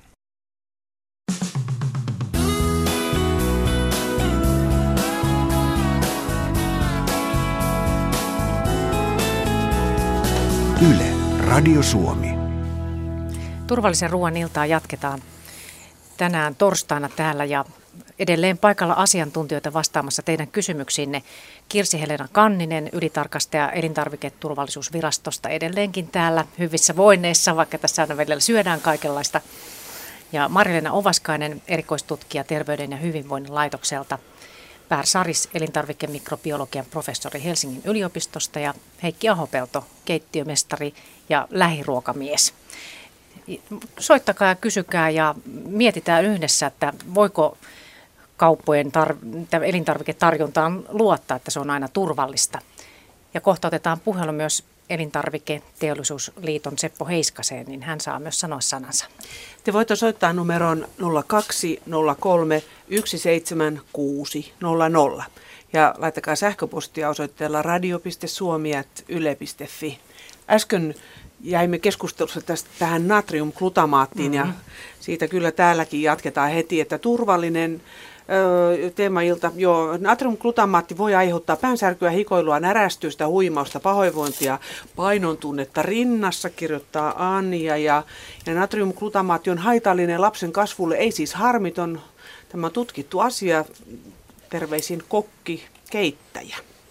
Mutta toisena kokkina sanoisin tohon, että, että siis huolimatta onko natriumglutamaatti niin kuin vaarallista tai ei, niin mun mielestä sitä ei pitäisi lainkaan käyttää. Mikä sen käyttötilanne tällä hetkellä nyt on, kun onhan, onhan jo irtisanoutuneita käyttäjiäkin? On, ja jossain tuotteissa mainitaan mm. oikein, että ei ole natriumglutamaattia. Niin, mutta siis että mm. ilmeisesti sitä kuitenkin niitä tuotteita, joissa on käytetty, niin niitä, ne tekee vielä kauppaansa ja se on valitettavaa. Että tavallaan totta kai siis ei sitä koskaan päästä täysin eroon, mutta tällainen kokkina ajattelee, että se on niin kuin että se on valitettavaa, jos siihen tarvii turvautua ja jos ihmisten tarvii paljon syödä ruokaa, jossa on natriumglutamaattia. Ja kun meillä tietysti on semmoinen sukupolvi ja montako niitä sukupolvia on, jotka eivät tiedä muuta kuin ovat tottuneet, ovat siihen tottuneet makuun, eivätkä tietä, tiedä miltä niin kuin oikeat maut maistuu. Surullista. Se on surullista. Tähän kommenttia. Mm-hmm. Niin, tuo on ihan totta. Ja kuten tuossa edellä jo todettiin, niin natriumglutamaattihan ei ole niin kuin turvallisuusasia. Et siinä mielessähän sitä voi käyttää. Mutta sitten kuitenkin monet vanhemmathan on lähtenyt, koululaisten ja päiväkotilaisten vanhemmat, niin ajamaan asiaa, että natriumglutamaatista luovuttaisiin, ettei ruokaa tasapäistettäisi niin sanotusti, vaan käytettäisiin sitten laajalti kaikenlaisia mausteita. Ja t- silloin ruoanvalmistuksen täytyy tavallaan perustua siihen, että siellä on pohjalla kasviksia ja tällaisia perusraaka-aineita, jotka, joista se maku ihan oikeasti saadaan. Ja, ja tosiaan niitähän myöskin näissä, näissä liemivalmisteissa on, joka varmaan kotitalouksissa on se pää natriumglutamaatin lähde. Ja sitten tuohon niin kuin se, että, että natriumglutamaatin käytöllä ilmeisesti ollaan pyritty niin kuin tavallaan vähentämään suolan käyttöä. En, siis tavallaan, että kyllä mun mielestä niin kuin ihan perussuola, niin kuin nyt jos ajattelee ruuassa, niin on ihan mun mielestä ok, jos se tarkoittaa, että sitä natriumglutamaattia ei ole tarvittu silloin sinne laittaa, jolloin se ruoka sen suolan myötä, suolan oikean määrän myötä maistuu sille, mille se raaka-aine maistuu. Kunhan sitä suolaa ei sitten ole liikaa, mm. että niin kuin tässä joissain kouluissa kävi niin, että natriumglutamaatista luovuttiin ja maku tuotiin sitten suolalla ja yllättäen saatiinkin aikamoisia suolamääriä. Tämmöisiä täytyy nyt muistaa, ihmisethän on eläimiä ja meillä on muutamia aisteja. Ja meillä on jopa se mu- muutamia makureseptoreita, jotka aistii asioita. Niitä on vaan ihan vähän. Hapanta ja makeita ja karvasta ja huom. Natriumglutamaatti myös. No niin. Eli se, se ei mietitään. Ole turhaan siellä. Sillä on joku tarkoitus. Sano vaan lyhyesti. Niin on me... varmasti myös ihan totta, että jotkut ihmiset saavat näitä yliherkkyysoireita ja silloin tietenkin kannattaa glutamaattia, natriumglutamaattia välttää, mutta se on kuitenkin aika harvinaista. Seuraava puhelu meneekin sitten Brysseliin Elintarviketeollisuusliitosta. Seppo Heiskanen, iltaa. Hyvää iltaa. Kuulitko tässä meidän natriumglutamaattikeskustelua? Kuulin sen, en ole kuullut aikaisempaa ohjelmaa, en tiedä mistä olette aikaisemmin no, puhuneet. No täällä on paljon kyllä kaikenlaisia kysymyksiä ollut, myöskin lisäaineista ja paljon muustakin, mutta miten itse vakuuttaisit hämmentyneet kuluttajat ruoan turvallisuudesta? Ensinnäkin totean, että onko tullut esiin, että nyt tähän suomalaiset ministeriöt julkistuvat elintarviketurvallisuusselonteota käsiteltiin eduskunnassa tuossa muutama kuukausi sitten ja siinähän tuotiin selkeästi esiin, että tänä päivänä suomalainen ruoka ja elintarvikkeet, mitä meillä on kaupan, ovat turvallisempia kuin koskaan aikaisemmin. Jos ajatellaan yleensä omakohtaisessa kokemuksessa, kun varmaan itse kullakin, niin aika harvahan meillä on sairastunut millään tavalla tarjolla olevista elintarvikkeista. Ne on mikrobiologisesti turvallisia, kemialliset jäämät ja lisäaineet, mitä niihin on käytetty, niin ei niistä ihmiset, ihmiset varmasti ole sairastuneet ja kyllähän meillä on lainsäädäntö ja sitten myös totta kai yritykset omassa toiminnassaan aina tähtävät siihen varmistuvat, että tuote on turvallinen. Mm. Niin, että se ei ole klisee, että Suomi, Suomi on turvallisen ruoan maa mielestäsi. No, nä, näin mielestäni ehdottomasti on, että Suomi on turvallisen ruoan maa ja tämähän hyvin vahvasti todettiin juuri tässä elintarviketurvallisuusselonteossa. Onko täällä studiossa kellään kysyttävää Sepolta? Ei mitään. Mm. Mutta suoranaisesti tähän ei ole hirveästi tullut näistä eineksistäkään mun mielestä tämän niillä aikana näitä kysymyksiä, mutta paljon aina kehitetään uusia tuotteita ja, ja, ja suomalaista on kai tottunut aika paljon tämmöisiin eineksiin ehkä. No meillähän on perinteisesti käytetty todella paljon valmisruokia ja ehkä suomalainen elämäntapa nimenomaan molempien perheen huoltajien työssäkäyntöhän on johtanut tähän. Ihan no yleensä sanottavilla, mitä viime aikoina on teollisuus tehnyt, niin varmasti ollaan entuudestaan avoimempaan toimintapolitiikkaan pyritty. Ja monissa tuotteissa pystytään jäljittämään ainakin pyynnöstä, ei, ei valmiina ilmoituksena, mutta nimenomaan jos, jos jotakin kiinnostaa tietää käytettyä raaka-ainetta alkuperäkin, niin tämähän pystytään jäljittämään tänä päivänä ihan eräkohtaisesti varsin, varsin monessa tuotteessa. Niin, että jos tulee jotain, jotain vaivoja jostakin ruoasta, niin sitten tietää. Mistä se on tai perässä? Jos haluaa lisätietoa, lisätietoa onko varmasti käytetty jotain suomalaista raaka-ainetta tai ehkä, ehkä jopa, että miltä tilalta joku, joku lihaerä on esimerkiksi lähtenyt liikenteeseen. Tällaista tietoa tänä päivänä yritysten kuluttajaneuvonta pystyy antamaan aika monessa tilanteessa. Tieto on lisääntynyt.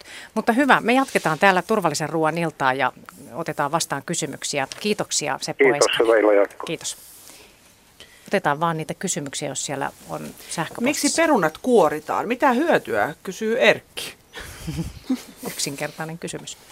No ei niitä tietenkään ihan pakko olisi kuoria, eli kyllä ne voidaan pestä sillä lailla, että niistä kaikki mullan roippeet saadaan tota poistettua ja, ja mahdollisesti tämmöiset... Öö, toukan syömät kolot tai mitä siellä nyt sattuu erilaista epätasaisuutta olemaan siinä perunassa. Että kyllä, kyllä perunan kuoret periaatteessa olisivat ihan syötävää ainetta. Mahdollisesti niissä on pikkasen jotain pintakäsittelyainetta vai onko Kirsi-Helena? Mahdollisesti jotain, mutta kyllä pesemällä paljon lähtee pois sitten. Joo. Se on äh, niin. mukavuuskysymys. Perunamuusi on ihan toisenlaista, jos on kuoret mukana tai ei. Se on ihan erinäköistä. Niin. Sitten on toinen asia niin. Se, että vihreä peruna on myrkyllinen. Ja, mm. ja se, se myrkkysolaniumi on eniten myös siinä juuri kuoren lähettyvillä, koska siinä se valo on indusoinut sen tuotantoa. Ja sen takia, kun kuori, niin se vähentää sen määrää. Siinä mielessä siinä on puolensa, mutta siinä on taas muita hyödyllisiä aineita juuri siinä kuoressa ja kuoren alla. Niin kuin monissa hedelmissäkin, että, esimerkiksi omenoissa. Ja... Mä sanon, että se on ihan hälläväli. Syökö sen kuoren vai ei? Ei kuore. Täällä joku kirjoittaja ihmetteli sitä juuri, että kaupoissa on perunoita niin kuin, valossa, että voiko ne siitä vihertyä. voi ne vihettyä, enkä mä ainakaan osta sellaisia perunoita, jotka on vihreitä. Ja vielä vähemmän syön sellaisia. No just. Niin. Se väri on Aulis, hyvä merkki. Aulis Käreinen kirjoittaa, että minusta ruisleipä menee, paranee vanhetessaan. Onko sen syöti sitten vaarallista? Tuleeko siihen jotain myrkkyä? Ei varmaankaan ole vaarallista. Että jos se maistuu hyvältä, niin mm. ei ole. Okay. Otetaan liikennetiedote tässä vaiheessa.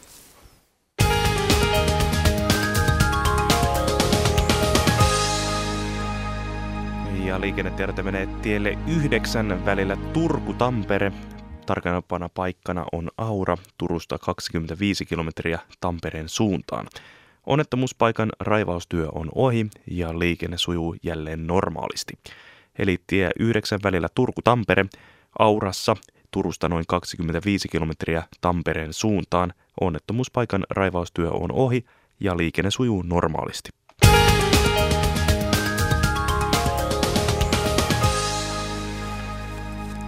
Otetaan seuraava soittaja Turvallisen ruoan iltaan. Pekka Pasanen Asikkalasta, iltaa. No hyvää iltaa. Tarkemmin ottuna vielä Vesivehmaalta. Sillä tavalla. Mitä haluaisit kertoa? No minua kiinnostaa tuon riistan lihan turvallisuus ja terveys, kun siitä aina keskustellaan tuo metsästäjän keskuudessa. Ja lähinnä nyt hirvi, peura ja metsäkauris, jotka täällä on yleisiä. Niin, että miten turvallista se on vai? Niin, että onko Tällainen. niissä mitään, mitään tota, tällaisia jäämiä tai muuta vastaavaa ja, ja tota, miten se liha ylipäätään, että, että onko siinä rasvaa ja tällaista kuinka paljon? No, onko tietoa? No mä sanoisin, että riista kyllä on, on Suomessa aika lailla turvallista, ainakin jos eläinlääkäri vielä tarkastanut sen, että ei ole mitään loisrakkuloita. Äh, jonkun verran raskasmetalleja kertyy tietenkin maksaan. Ja munuaisiin jonkun verran. Ja jos ei niitä ylettömästi syö, niin, niin sitten ei ole mitään ri- suurempaa riskiä. Sen sijaan tosiaan näihin, näistä ravintoainekoostumuksesta, rasvapitoisuudesta, niin, niin ö, suhteellisen vähän rasvasiahan nämä riistaeläimet tosiaan kaikki on. Herkullisia, luomulihaa suorastaan. Eri makusta kuin tämmöinen muu liha kaupasta saatu. No mut hyvä. Lyhyt kysymys ja lyhyt vastaus. No, kiitoksia. Kiitoksia. Kiitos. Sitten mennään maitoon. Täällä useampikin kysymys tuli tässä, että mitä myrkkyä maidon jalostuksessa käytetään utareen ja pahvitölkin välisessä työstössä? Kysyn siksi, kun käsittelemättömästä maatilalta haetusta maidosta ei tule mahakipuja, mutta kaupan maidosta tulee. Ja sitten toinen vähän samansuuntainen. Meillä on ollut maitotinki pian puoli vuotta. Kunnon kermaista maitoa ja sopii lähipiirille, jolle ei kaupan litkut sovi. Mait, vaimo tekee tästä juukurttia ja on kuulemma todella hyvää. Ja, tuota, ja, ja tämä perhe ilmeisesti haluaa edelleenkin hakea sitä maitoa sieltä. Miten se on näiden maitotinkimaitojen kanssa? Turvallisuuden. Kuka aloittaa?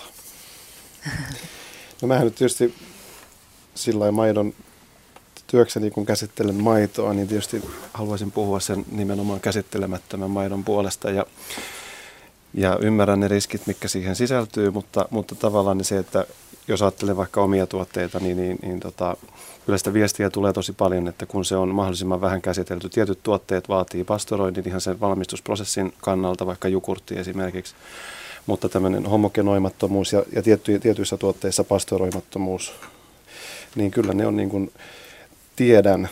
Ja on saanut paljon siitä niin kuin palautetta, että ne sopii nimenomaan semmoisille ihmisille, joille kaupan maito ei käy. Ja se tulee homogenoinnista suurin, suurin osa siitä, ja siitä hyödystä. Ja, ja taas toisaalta, jos mennään niin kuin tähän tinkimaitoon ja sen käyttämiseen, ja että saako ihmiset ostaa tiloilta suoraan, niin mä toivoisin vilpittömästi, että, että ihmiset saisivat ostaa niin kuin tavallaan rajoittamattomasti, mutta kontrolloidusti, niin, niin tinkimaitoa semmoisilta tiloilta, joissa se on mahdollisuus, mahdollisuus myydä ja, ja ilman, ilman tavallaan rajoituksia, koska maidon piirissä on, on silloin paljon enemmän ihmisiä kuin, kuin jos se kielletään.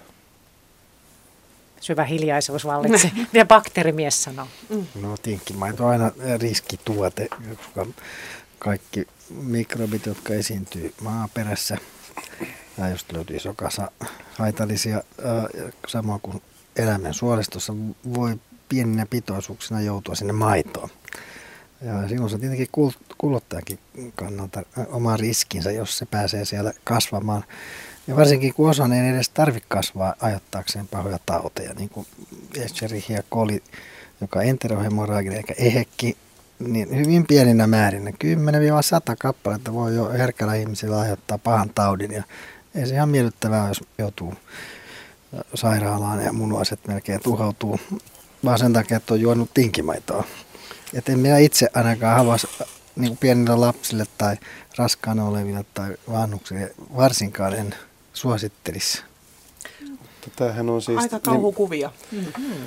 Joo, siis tietysti niin kuin, ottaen huomioon tietysti, mitä herra tekee työkseen, niin tietysti niin kuin, ajattelee asiasta niin vähän. Näkee ne bakteerit niin näkee, silmissään. Niin kuin, mä näen sen herkullisuuden ja ravitsemuksen ja, ja tavallaan sen, sen fiiliksen ja, ja tavallaan koko sen paketin. Ja, ja, ja niin kuin sanottu, niin kaikkeen syömiseen liittyy riski. Ja mun mielestä tällainen niin kuin kuitenkin no, käytännön tasolla asian kanssa tekemisissä olevana, niin, niin tavallaan mun mielestä siihen ei liity niin kuin sen enempää riskejä kuin moneen muuhunkaan nimenomaan asiaan, missä niin kuin, kun ruuasta puhutaan. Ja, ja se, että tota, totta kai niin kuin, että siellä on listeriot sun muut, mutta että semmoinen niin kuin se hyödyllinen bakteeritoiminta siinä raakamaidossa kuitenkin taas toisaalta estää niiden niin kuin, ei-hyödyllisten tai haitallisten bakteerien kasvua. Ja, ja taas toisaalta sitten pastoroidussa maidossa taas voisi kuvitella, että kun se maito pastoroidaan, niin se on valmis pohja taas uudelleen sille, niin kuin näille listerioille sun muille, jossa ne pääsee ihan toisella tavalla kasvamaan. Että siinä on niin kuin monta, enkä mä niin kuin,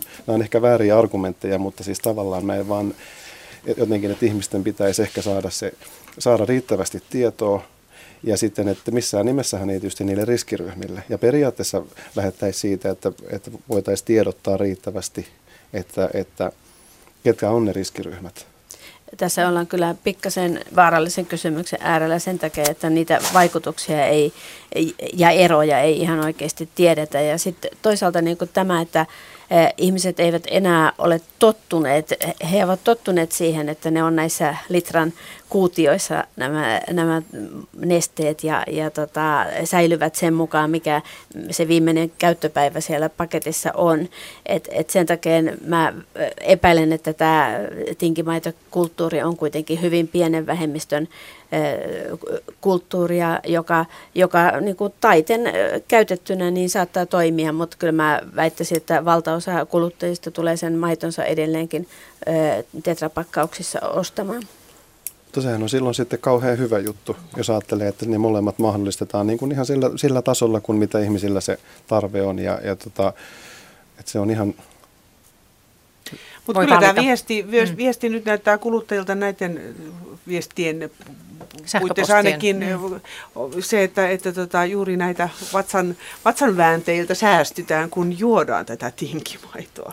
Ollaanko me sitten liian varovaisia suomalaiset on totuttu, että kaikki pitää olla niin valvottua? No siis tämä on nyt just, mistä on puhuttu, että tämmöinen ikään kuin siinä suhteessa tämmöinen curling-vanhemmuus on mennyt tähän ruokakulttuuriin, siis tämmöisiin maitoihin sun muihin, että, että tavallaan niin kuin haluttaisiin asioiden olla niin kuin, niin kuin että ää, ei altistuttaisi, ei tulisi tämmöisiä niin kuin, tai sanotaan näin, että ihmiset ei, ei saa itse päättää, eivät saa itse niin kuin, niin kuin reagoida siihen maitoon, esimerkiksi katsoa, käykö se hänelle. Että tavallaan että se olisi musta kiva, että kaikki ihmiset sais sitä, jos he haluavat, ja kun se nimenomaan menee tarkkailun kautta, ja, ja Suomessa kuitenkin maitoa tutkitaan aika, aika hyvin niin kuin meijereiden toimesta. Ja, ja. Joo, mutta tässä pari vuotta sitten suurin piirtein niin se tehtiin väitöskirja, jossa tutkittiin, onko eroa, jos on oikeasti todettu esimerkiksi laktoosiintoleranssi ja sitten homogeneematon ja, ja, ja tuota, homogenoitu, niin ei siinä löydy tilastollisesti mitään eroa. Niin, että se on tutkittu ihan. Et, et se, mm. se on niin kuin aina vähän hankalampi, kun lähdetään tutkimaan ja huomataan, että kas, ei sehän olekaan niin yksinkertaista populaatiotasolla. Mutta tämähän ei välttämättä olekaan semmoinen, että pitäisi ikään kuin myydä omaa mielipidettään niin kuin parempana kuin se toinen. Tämä on niin kuin ta- paljon ihmisiä on Suomessa selkeästi, jotka mm. haluaa juoda pastoroimatonta maitoa ja mun mielestä se pitäisi sitten sallia. Ja aina täytyy muistaa, placebo-efekti on valtava kaikissa toiminnoissa. Jos on, tulee semmoinen tunne, että kun juon tätä näin, niin sitten varmaan tämä on parempaa, niin silloin se varmaan onkin parempaa. Silloin ollaan nimenomaan niissä, niissä kysymyksissä, mitkä ruuassa ja syömisessä on tärkeitä. Se on, se on niitä fiiliksiä, se on sitä niin. fiilistä ja tunnetta, ja turvallisuuskin itse asiassa on, on yhtä paljon tunne kuin sitten se fakta. Otetaan seuraava soittaja, Reetta Luoto Ähtäristä, hyvää iltaa. Hyvää iltaa. Kerro, mitä joo, haluaisit kysyä. Joo, no mä olen tota neljäkymmentäseitsemän syntynyt maaseudun kasvatti. Ja tuota, meillä syötiin kyllä ihan kaikkea, juotiin täyttä maitoa. Ja, ja tota, nyt kuuntelin justiin tästä teidän maitokeskustelua, niin, niin ihmettelen sitä kovasti, kovasti että, että mikähän siihen nyt on tullut siihen maitoon niin, niin paha asia sitten, kun ennen se kävi kyllä. Kyllä juoda suoraan sieltä, mutta se mun varsinainen asia oli tämä, kun näin yksi päivä televisiosta, siellä oli jossain pääkaupunkiseudulla tämmöinen luontoalue, missä oli pieni kahvila, jossa leivottiin itse kaikki kahvileivät. Ja siinä sanottiin, että, että nyt se on kielletty, että siellä ei saisi enää leipoa, siis viranomaisten taholta kielletty. Ja tuota, mä olen katsellut nyt just loppu S S T:llä tämmöinen ohjelma äh, Suulensmaat, eli aistit avoinna Italiaan. Niin tota, Italiassa muun muassa kyllä saa ihan missä tahansa pikkukylällä, minkä tahansa navetan yhteydessä siellä on pieniä juustoloita ja, ja leipomoita sitten siellä kylillä ja näin, niin mikä siinä on nyt erona, että suomalaiset ei voi syödä tämmöisiä tämmöisiä, tota, esimerkiksi just näitä kahvileipiä, jos ne on jossain leivottu tämmöisessä pikku, pikkukilassa. Kun kuitenkin Italiassa, sama E U-alueella ollaan, niin Italiassa voidaan syödä.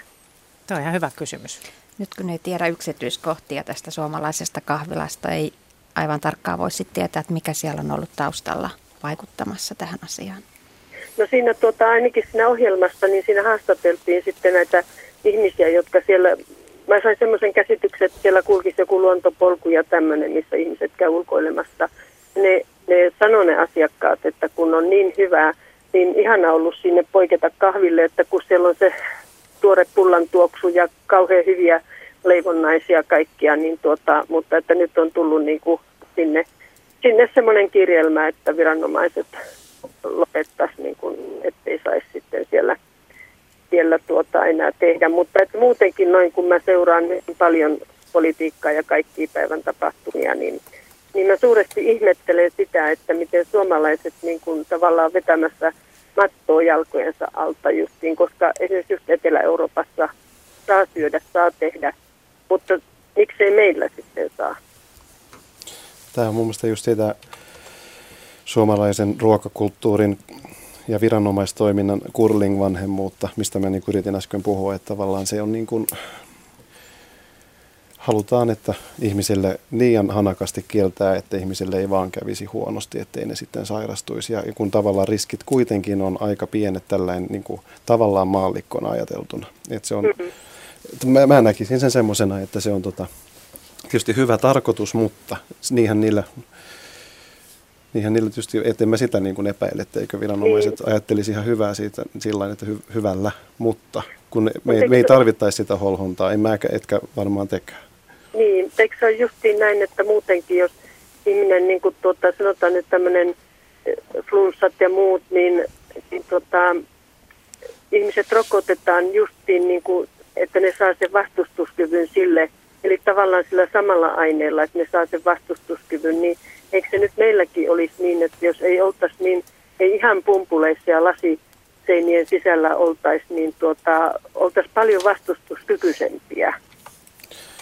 Maallikkona olen aivan sama, samaa mieltä, mutta täällä on mm. paljon sen, sen, sen, niistä asioista enemmän tietäviä paikalla, että no, jään kuuntelemaan.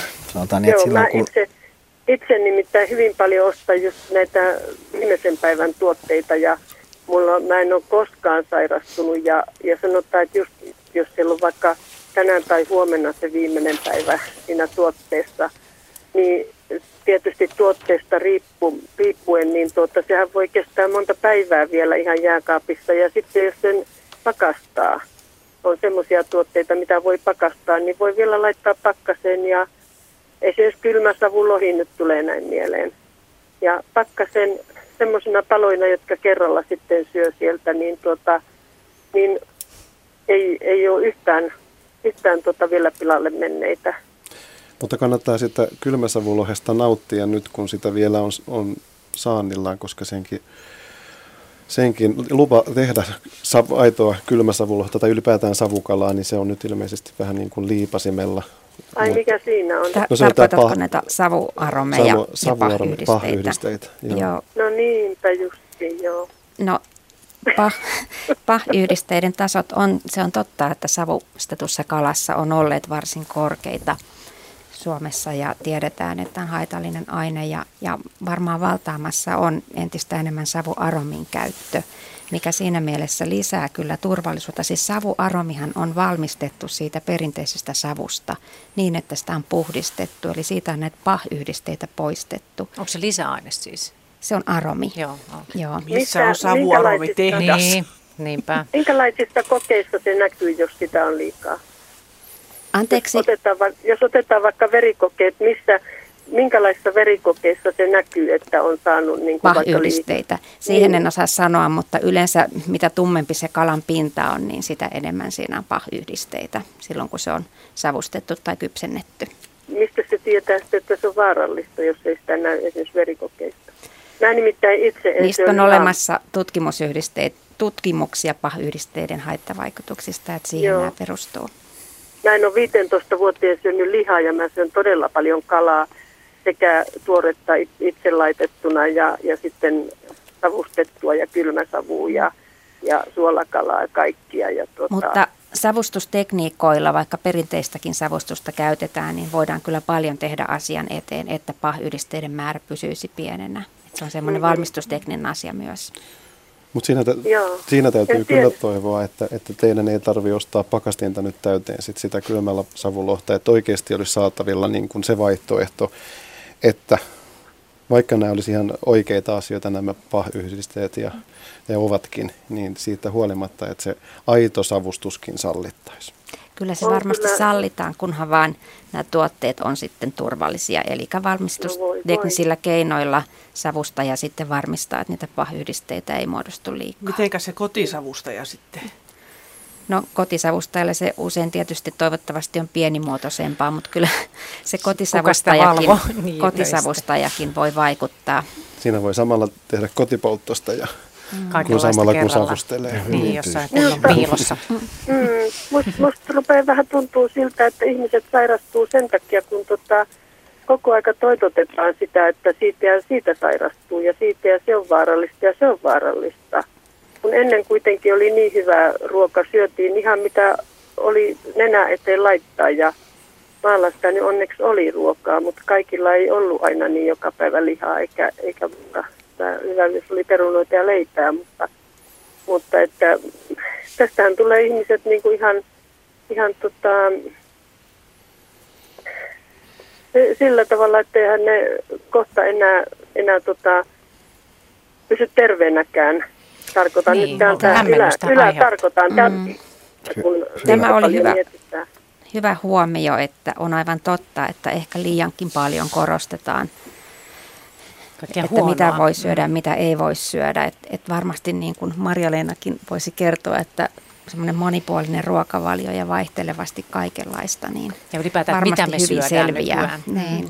Joo, eli tosiaan meillähän on näitä ruokapyramiideja ja ruokaympyröitä, joissa tosiaan korostetaan sitä, että erilaisista perusraaka-aineryhmistä pitäisi jokaisen päivän ruokavalioon kuulua ja kyllä tietyllä tavalla tämmöinen niin kuin käsittelemättömyys on, on tällä hetkellä aika pinnalla ja en ollenkaan paheksu sitä päinvastoin.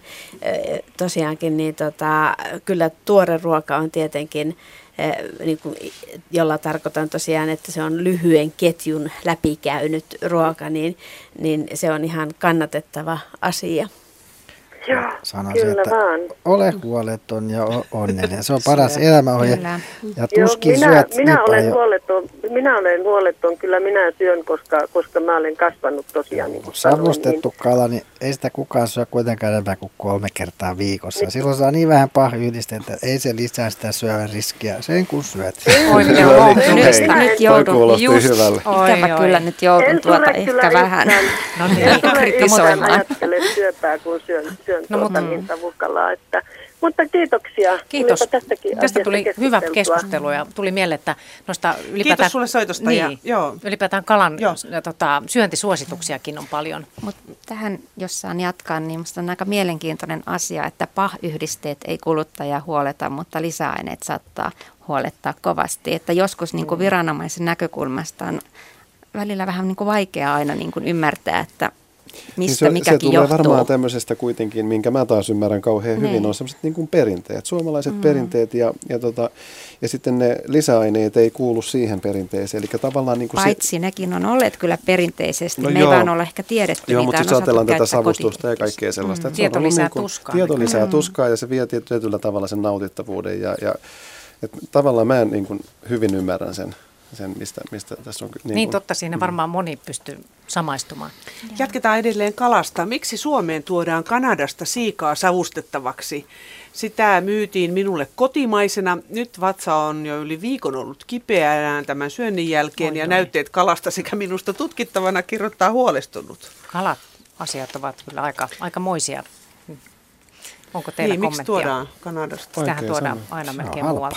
Niin ja sitten niin, toi tietysti toi kalastuselinkeino, niin ei se ole kauhean helppo ammatti. Ja, ja, tota, ja näin, että se, ja se on erittäin valitettavaa. Niin siinä on hyvin satunnaiset tai ennustamattomat nämä saaliit ja sitten sen logistiikassa on tos, tosiaan niin kuin ollaan huomattavasti jäljessä siitä, mitä jossain lihateollisuudessa ollaan.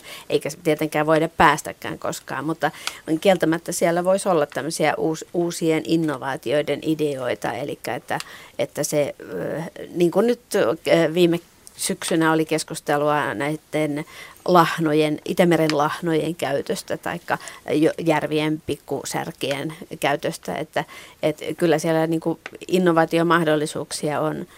Toisaalta sitten tosiaan niin kala on tällainen äh, merkki ikään kuin ympäristösaastumisesta, että, että siinä mielessä niin tavallaan sen turvallisuutta myöskin näiden kemiallisten aineiden osalta niin pitää kyllä seurata kaiken aikaa. Niin, mitä kaloja tahansa ei voi syödä miten usein, usein tahansa. Niin, eli suositeltavaa on, että eri, eri lähteistä, eri, eri pyyntialueilta ja eri laatuisia kalalajeja kannattaa suosia.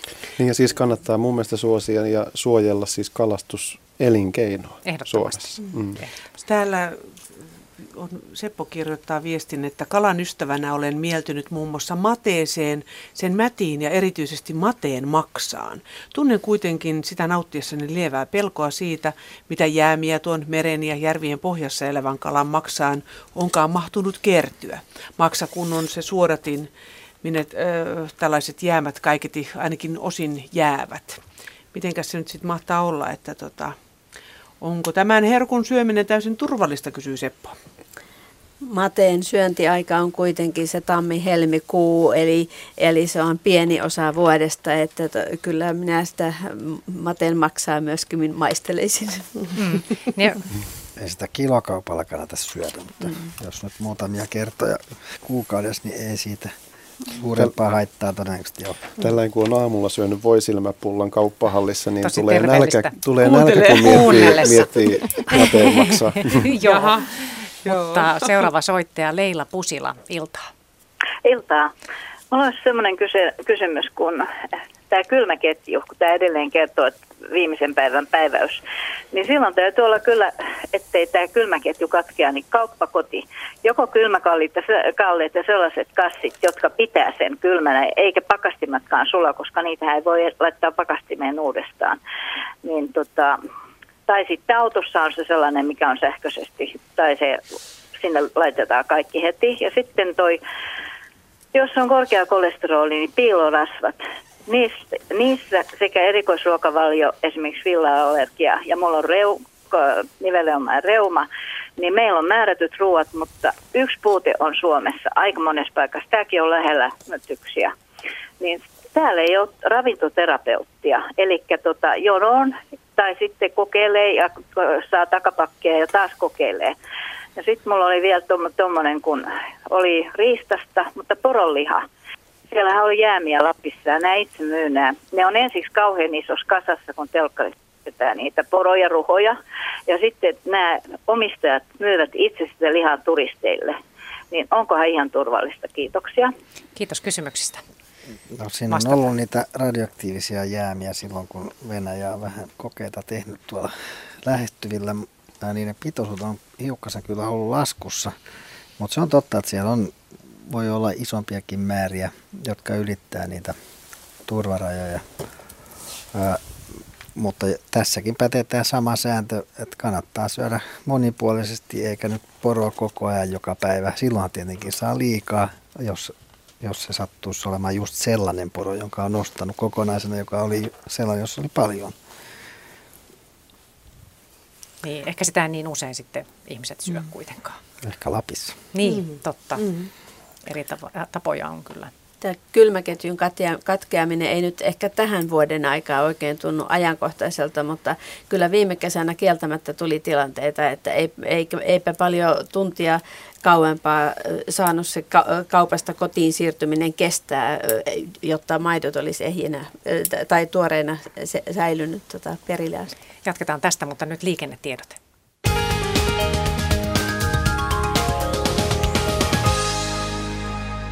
Tilanne jatkuu tiellä kymmenen välillä Turku-Hämeenlinna, paikana Koski, Turusta noin viisikymmentäkolme kilometriä suuntaan Hämeenlinna.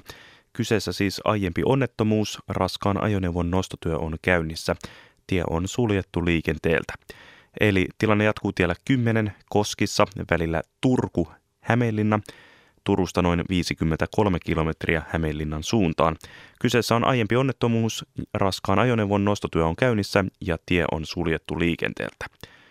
Ja tie neljäkymmentäyksi välillä Aura-Huittinen, paikkana Pöytyä Aura, Aurasta noin kuusi kilometriä Huittisten suuntaan. Aiempi onnettomuus, raskaan ajoneuvon nostotyö on käynnissä, liikenne pysäytetään ajoittain, tapahtumapaikalla on liikenteen ohjaus. Eli tie neljäkymmentäyksi Aura-Huittinen, Aurasta noin kuusi kilometriä suuntaan Huittinen. Aiempi onnettomuus, raskaan ajoneuvon nostotyö on käynnissä ja tämän johdosta liikenne pysäytetään ajoittain. Tapahtumapaikalla on liikenteen ohjaus.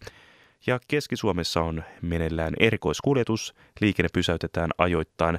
Erikoiskuljetus välillä Heinola-Pietarsaari.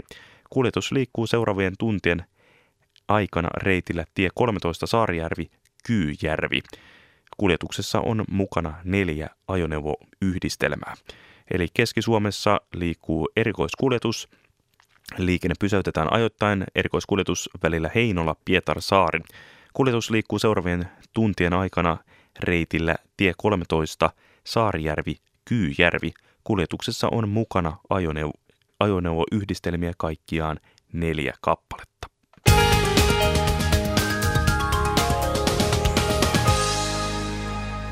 Turvallisen ruoan iltaa jatketaan. Otetaan sähköpostikysymyksiä. Vihanneksista pitävä mies Kovolasta tiedustelee, mikä on paras tapa poistaa pintakäsittelyaineet esimerkiksi ruukkuvihanneksista, salaateista, tomaateista, kurkusta ja niin edelleen. Sen tiedän, että salaatti yleensä pestään, mutta on märkänä ikävä leivällä. Niin, niin miten se on näiden salaattien pesu ja muuten... kurkkujen tomaattien pesun kanssa. Kuinka paljon niitä pitää pestä? Salattiin sen verran, että, että tota, yksi keittiön tärkeimmistä välineistä on hyvä salaattilinko. Et se on niinku sen lisäksi, että, että sillä saa ne, kun pesee, niin sillä saa kuivattua hyvin ja toisaalta se tekee sille salaatille itse asiassa aika hyvää, erittäin kylmällä vedellä peseminen ja sitten linkoaminen, niin se tota, tekee monella tavalla hyvää sillä. Rapeaksi sen salaatin. Mutta kuinka kyllä. paljon sitä täytyy lutraa sen kanssa, kun pesee vaikka jotain jäävuorisalattia tai jotain tämmöistä?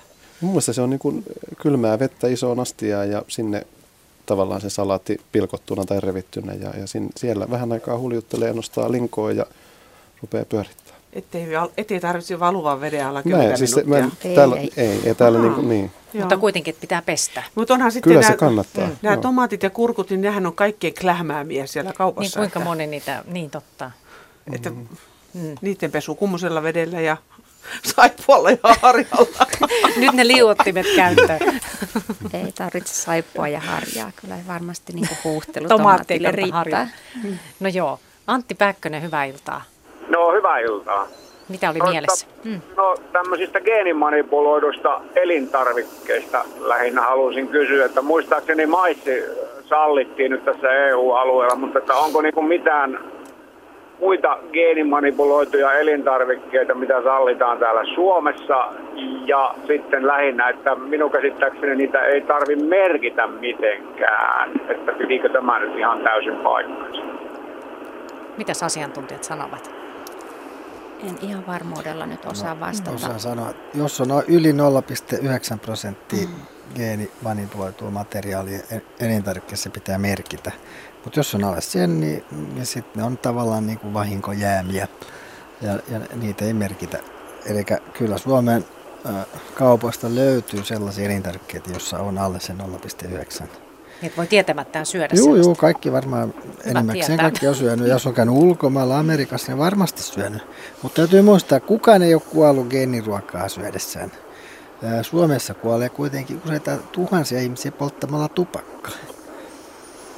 Joo, mutta, mutta se oli, joo, siinä se vastaus. Tällainen tietämättömällä, niin, niin tota, mielelläni kysyisin, että, että missä, missä tuotteissa Suomessa niin kun yleisimmin on tämmöisiä pieniä pitoisuuksia? No silloin enimmäkseen tuontituotteita, jotka sisältää joko soijaa tai maissia. Okei. Okay. Selvä. Täällä muuten soija, rouhe ja papanat, terveellistä varmasti, mutta vaarallistako kuitenkin? Kannattaako syödä joka päivä, kysyy Erkki. Mitä se papanat sinne tarkoittaa? Tarkoittaako niitä kuivattuja semmoisia? Siis soijan, soija, sitä, soijasta tehtyjä jotain paloja, mm. niitä kuivattuja semmoisia, niitä tai tai mm. rakeita tai... No tässä varmaan pätee tämä sama asia, että ei kannata syödä niin kuin yksipuolisesti ja paljon, mutta ei noihin sinänsä liity mitään terveysvaaroja. Niin ne on, kuiva, ne on ikään kuin kuivattuja elintarvikkeita, että kyllä ne siinä mielessä on mm. no ihan tavanomaiseen tapaan turvallisia. Ostaessasi luomutuotteita, voit, voinko olla sataprosenttisen varma, että se on luomua? Niin. Mun mielestä kyllä. Mun mielestä siihen pitää pystyä luottamaan Suomessa. Se, se on niin kuin...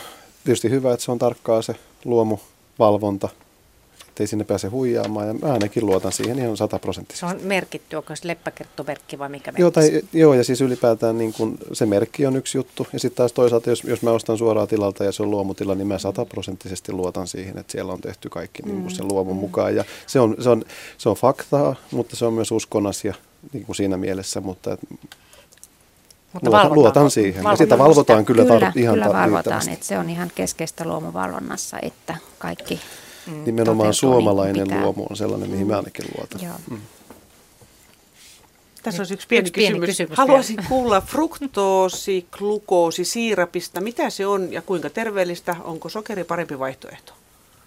No näitä... Niin kuin erilaisten sokerien yhdisteitä, niitä on kymmenittäin varmaan ja, ja tosiaan tämä on yksi siirapin muoto. Öö, sanoisin, että se on kyllä ihan sokerin kaltainen, eli, eli jos haluaa vartioida omaa sokerin käyttöä, niin siihen kannattaa suhtautua sillä lailla niin kuin se olisi, olisi sokeria.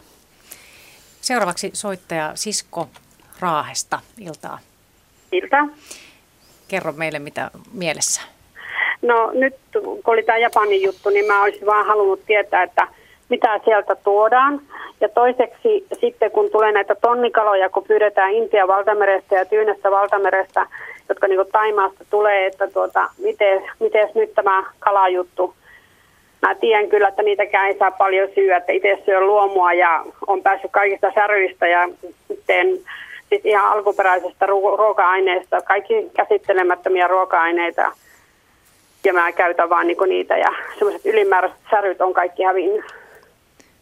Et jotain merkitystä näillä lisäaineilla täytyy olla. Niin, että semmoinen tunne, mitäpä täällä niin, sitten mm, mm. studion puolella sanotaan. Niin anteeksi, miten nämä lisäaineet liittykään tämän kysymykseen, että mulla meni se vähän ohi. Se tuli niin montaa. Niin, no. niin tämä oli niinku vaan niinku toinen kysymys. Mä vaan niinku kysyin, Aivan. että Japani, joo, joo, justiin. Että mä vaan niinku sanoin, oli niinku kolmas kysymys lisäaineista, että, että tuota niin, on niinku päästy kaiken...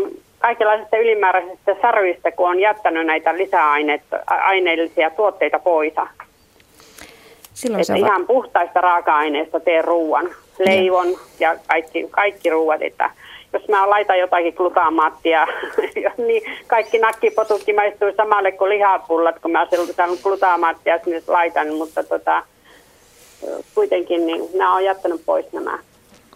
Joo, ja silloin se varmasti teidän kohdalla on ihan hyvä ratkaisu, että, että kyllähän sitä on raportoitu, että osalle kuluttajista tulee näitä yliherkkyysoireita lisäaineista, vaikka sitten toisaalta ne on paljon vähäisempiä kuin tämmöiset tyypilliset ruoka-aineallergiat. Mm, sen mä halusin tietää, että mitä sieltä Japanista tulee, ja sitten niin kun tonnikalat, kun ne pyydetään Intian valtamerestä ja Tyynestä valtamerestä, kuinka niiden laita on nyt tämän onnettomuuden jälkeen? No mä sanoisin, että isossa valtameressä niin radioaktiivisuus laimenee niin, kyllä niin paljon, että ei ne tonnikalat mitään kerki itsensä siitä keräämään. Et radioaktiivisuuden puolelta niin ne varmasti turvallisia. Ja toinen asia on se, että riippuen missä hygienisissä olosuhteissa niitä on pidetty, niin mm. suurin riski on se, että siellä on liikaa biogeenisiä amineja syntynyt, jos se normaali flora siellä pääsee kasvamaan, mutta sekin on aika hyvässä kontrollissa ollut.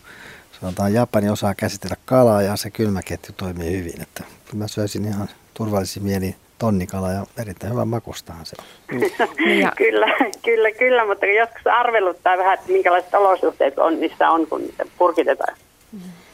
Mutta nyt tähän varmasti. Japaniin liittyen kyllä ihan turvallisesti voi syödä elintarvikkeita. Eli ne, jotka on tuotu ennen näitä tapahtum- Japanin tapahtumia, niin ne on tietysti ihan turvallisia ja nythän osataan varoa, että että sieltä ei semmoisia tuotteita tuoda tänne Suomeen. Joo, varmaan valvontaa. Tulli tekee tiukkaa valvontaa. Mm. Joo, kiitos, kiitos. Kiitoksia. Hyvä, kun soitit. Tuonti, tuontikalan ja kotimaisen kalan käytöstä mä haluaisin kyllä sanoa, että se on tavallaan kuluttajan mielenkiinnon kohde, että kuinka paljon hän valitsee kotimaista kalaa ja kuinka paljon niin kuin arvostaa.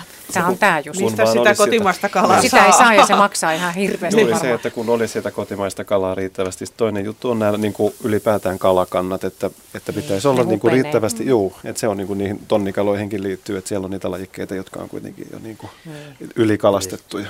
Hei, äsken puhuttiin perunasta ja, ja Sirpa Vantaalta haluaa vielä nyt täsmentää kysymystään, että, että voiko siis perunaa muodostua valovaikutuksesta myrkkyä jo ennen kuin se vihertyy? Ja jos voi, miten vaarallisia sellaiset määrät ovat? Kyllä sitä tietenkin muodostuu jo ennen kuin me silmin havaitaan sitä, mutta niin ne pitoisuudet on kuitenkin sen verran alaisia, että normaali perunan syönti ei aiheuta mitään niin kuin enempää riskitekijää kuin normaali perunan syönti. Mm. Okay. Tässä no niin. Noista lisäaineista oli ja on ollut natriumglutamaatista ja aspartaamista ja vaikka mistäkin, niin, niin, niin tässä on tullut esille viime aikoina myös sellainen seikka, että, että pakkauksiin merkitään eri tavalla, että ei laiteta enää välttämättä sitä E-koodia, vaan että sinne saatetaan kirjoittaa, että soijalesitiini tai kasvisuute tai marjauute, niin mitä mieltä olette tästä? Onko se huijausta? No lainsäädännössähän meillä on määritelty, että pitää aina kertoa se ryhmänimi, esimerkiksi säilöntäaine tai happamuuden säätöaine ja niin edelleen. Ja sitten sen lisäksi pitää olla tämä E-koodin nimi tai sitten se kemiallinen nimi. Eli siinä mielessä ei ole, ei ole huijausta, jos E-koodillinen on korvattu tällä kemiallisella nimellä. Mutta sitten näihin uutteisiin liittyy semmoisia asioita, että meillä on ollut esimerkiksi lihavalmisteissa tämmöisiä niin sanottuja lisäaineettomia tuotteita, joissa sitten on ollut kasviuutetta ja kun asia on selvitetty tarkemmin, niin sieltä on löytynyt sitten sama E-koodillinen nitriitti ja, ja silti tätä tuotetta on markkinoitu lisäaineettomana tai nitriitittömänä. Tämmöisiin ollaan puututtu, eli lisäaineita ei saa kätkeä sanan kasviuute taakse. Se uute kuulostaa ihan erilaiselta kuin E-koodi, joku mm. kasvisuute tai marjauute, marja niin sehän kuulostaa, että se on vaan puristettu jostain marjasta. Mm. Joo. Ja, mutta jotkut kasvit sisältää luonnostaan nitriittiä ja silloinhan se voi siinä uutteen mukana Kyllä, tulla. Mutta se on aivan sama yhdiste. Ei voi sanoa, että se tuote on nitriititön tai lisäaineeton, että se on kyllä sitten niin kuin kuluttajan harhaanjohtamista. Niin on varmaan niin mm. aika paljon. Se on sama yhdiste kuitenkin. Joo, pieni tietokirjainen pitäisi olla elintarvikepakkauksissa aina, että tämä on tätä ja tämä tätä. Mut, niin, mutta sitten täytyy aina muistaa just, että loppujen lopuksi ihan oikeista raaka-aineistakin niin, niin tota, ruoan valmistaminen on kuitenkin suht helppoa. Mäkin olen oppinut. Ja, ja tosiaan niin kuin siinä ei sitten niin kuin tarvita niitä tuoteselosteita. Että tavallaan niin kuin semmoinen vaan muistutus siihen, että kun näistä sitten on niin paljon ikään kuin sitä vouhotusta, niin näitä tämmöisiä, jos kutsuu monia lisäainepommeja, voi kutsua niin kuin ruuan kaltaisiksi valmisteiksi, niin ei niitä ole sitten pakko ostaa. Sepä se, että jos syyllistää vaikka elintarviketeollisuutta, niin voihan sitä sitten olla ostamattakin. Kyllä, se on paras tapa syyllistää. Mm. Kyllä, ja se on paras tapa vaikuttaa. Mm. Niin, mutta varmaan moni on tottunut. On niinku tämmöinen natriumglutamaattisukupolvi sun muuta. No. Niin, siinä on kai kysymys siitä arki-iltojen ajankäytöstä, eli tota, tosiaan tämmöinen raaka-aineista lähtevä ruoanvalmistus edellyttää sitä, että kotona on hyvät perusvarastot ja eh, on vähän suunniteltu sitä ruokalistaa ja suunnitellaan pari päivää eteenpäin ja, ja eh, tällä tavalla niin kun, tota, hallitaan se arki sitten, jolloin, jolloin tosiaan näitä minuutteja ikään kuin pitää, pitää tota, säästää. Mutta myöskin semmoinen niin yksinkertainen ruoka pitäisi saada kunniaan, mm. joka ei sitten ei kuitenkaan niin, niin jumalattomasti vie aikaa. Ja siinä, siinä mä oikeastaan sanoisin, että elintarviketeollisuus on kyllä myös ottanut näitä ö, omiin tuotevalikoimiinsa, eli siellä, sieltä kyllä löytyy näitä keittoja esimerkiksi, jotka on just tätä yksinkertaista ja varmaan ruokaa, just mutta niin kyllä niitä on helppo annoksia itsekin tehdä. Mm-hmm. Mm. Ja siis niin kun syömisen monipuolisuus tarkoittaa myös sitä, että jos on semmoinen tilanne lapsiperheillä esimerkiksi niin kuin mulla on kotona, tilanne, niin tota, että se monipuolisuus tarkoittaa sitä, että pyritään tekemään mahdollisimman paljon itse. Ja joskus joudutaan turvautumaan valmisruokaan ja, ja tota, se, että se olisi niin kuin, että ei sitten nyt automaattisesti tuomita niitä juttuja. Mutta se, että kun on tekee ruoan oikeista raaka-aineista, niin huomaa sen eron. Että aina kun syö niitä, sitä valmisruokaa, niin huomaa sen eron ja se on pääasia. Ja mä korostaisin mm. kyllä tässä nimenomaan lapsiperheiden kannalta sitä, että se, se, niin kuin se perheen yhteinen ateria on nähtävä sellaisena hyvin keskeisenä sosiaalisena tapahtumana, jossa, jossa tosiaan näitä eineksiäkin voi silloin tällöin olla, mutta mieluiten niin, että siellä on sitten kasviksia sen rinnalla, eli että siitä tehdään kokonainen ateria. Selvä. Täällä Ilmo Lounasmaa kirjoittaa, että Suomessa ei ihmisiä kuole tinkimaitoon, itse leivottuun pullaan, kylmäsavuloheen, kouluruokalan kuoripottuihin, ravintolassa valmistettuun tuoreesta kalasta tehtyyn ruokaan ja niin edelleen. Lopettakaa se tutkijoiden ja terveysviranomaisten sanelema puhtaushurskastelu ja antakaa ihmisten syödä perinteisiä lähellä tuotettuja ruokia. Teurastan itse lampaat omassa pihassa ja syön parhaillaan siitä savustamalla tehtyä sienikeittoa. Sienissä on varmaan myös säteilyä, koska asun Pirkanmaalla. Tupakka, viina, autoilu ja kaikki mahdollinen vaaraa aiheuttava on sallittu. Ja huomautus. Viime vuonna taisi olla seitsemänkymmentäyksi listeriä tapausta, neljätoista niistä kuoli ja niistä osa oli syönyt kylmäsavulohta ja saanut sen sieltä. Apua. Se nyt ei ihan pidä paikkaansa. Se on hyvä, että pitää mielestää Suomen turvallinen ruoka. Syömällä voi kuolla. Ja sitten pitää itse huolta siitä säilyvyydestä, että jos on, kun mutta, on niin pakattu niin tiiviisti ja suojakaasu ja kaikkea. Mutta mä Ilmo, Ilmo Pirkanmaalta olen aivan samaa mieltä kanssasi. Mm. Niin, mutta tuosta suojakausta, kun siihen usein pakataan, niin mistä siinä on kyse? Sehän auttaa sitä tuotetta säilymään. Eli kontakti hapen kanssa tai ilman kanssa estetään ja lisätään sitä tuotteen säilyvyyttä. Sitä, onko siinä mitään niin, siinähän sitten omia, onko jotain? No, se suojakaasu luokitellaan lisäaineeksi. Pakkauskaasu, kyllä. Niin, siinä voi olla sitten ihan mutta, omat juttunsa niin, ehkä siinä. No joo. Siellä on tyyppejä hiilidioksia, mitä me hengitetään nyt tässäkin. Joskus on happea. Mm. Mutta kun se pakkaus avataan, niin sieltähän suurin osa tulee sitten pois. Mm. Tässä alkaa ilta käydä vähin, mutta onko... Otan pikaisesti yhden sähköpostin näin pääsiäistä odotellessa ja mämmiä rakastavana ihmisenä, niin varmaan pian E U kieltää mämmin, kun muualla Euroopassa se nähdään, nähdään sontana. Kaikki suomalaiset perinneruuat ovat muun Euroopan mielestä pahoja ja vaarallisia. Missä on kansallinen ruokaidentiteetti, kysyy Esa-Pekka. No joo. Ei varmasti mämmiä kielletä. Toivottavasti ei. ei. Niin ehkä ei kuitenkaan, mutta... Pitet, niin kuin voi pitää ne omat mieltymykset ja semmoiset mielessä, että voi päättää, mitä syö. Ei ole niin mustavalkoista tämä ajatus, mutta kiitoksia illan asiantuntijoille. Mm. Kermaa ja mustaa mämmiä. Niin justiin. Niin.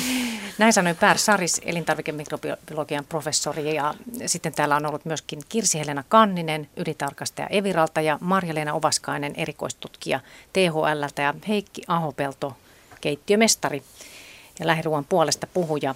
Aika mukavia kysymyksiä tänään tuli. Kyllä, Kyllä. kiitos. Saatiin vastattua hyvin.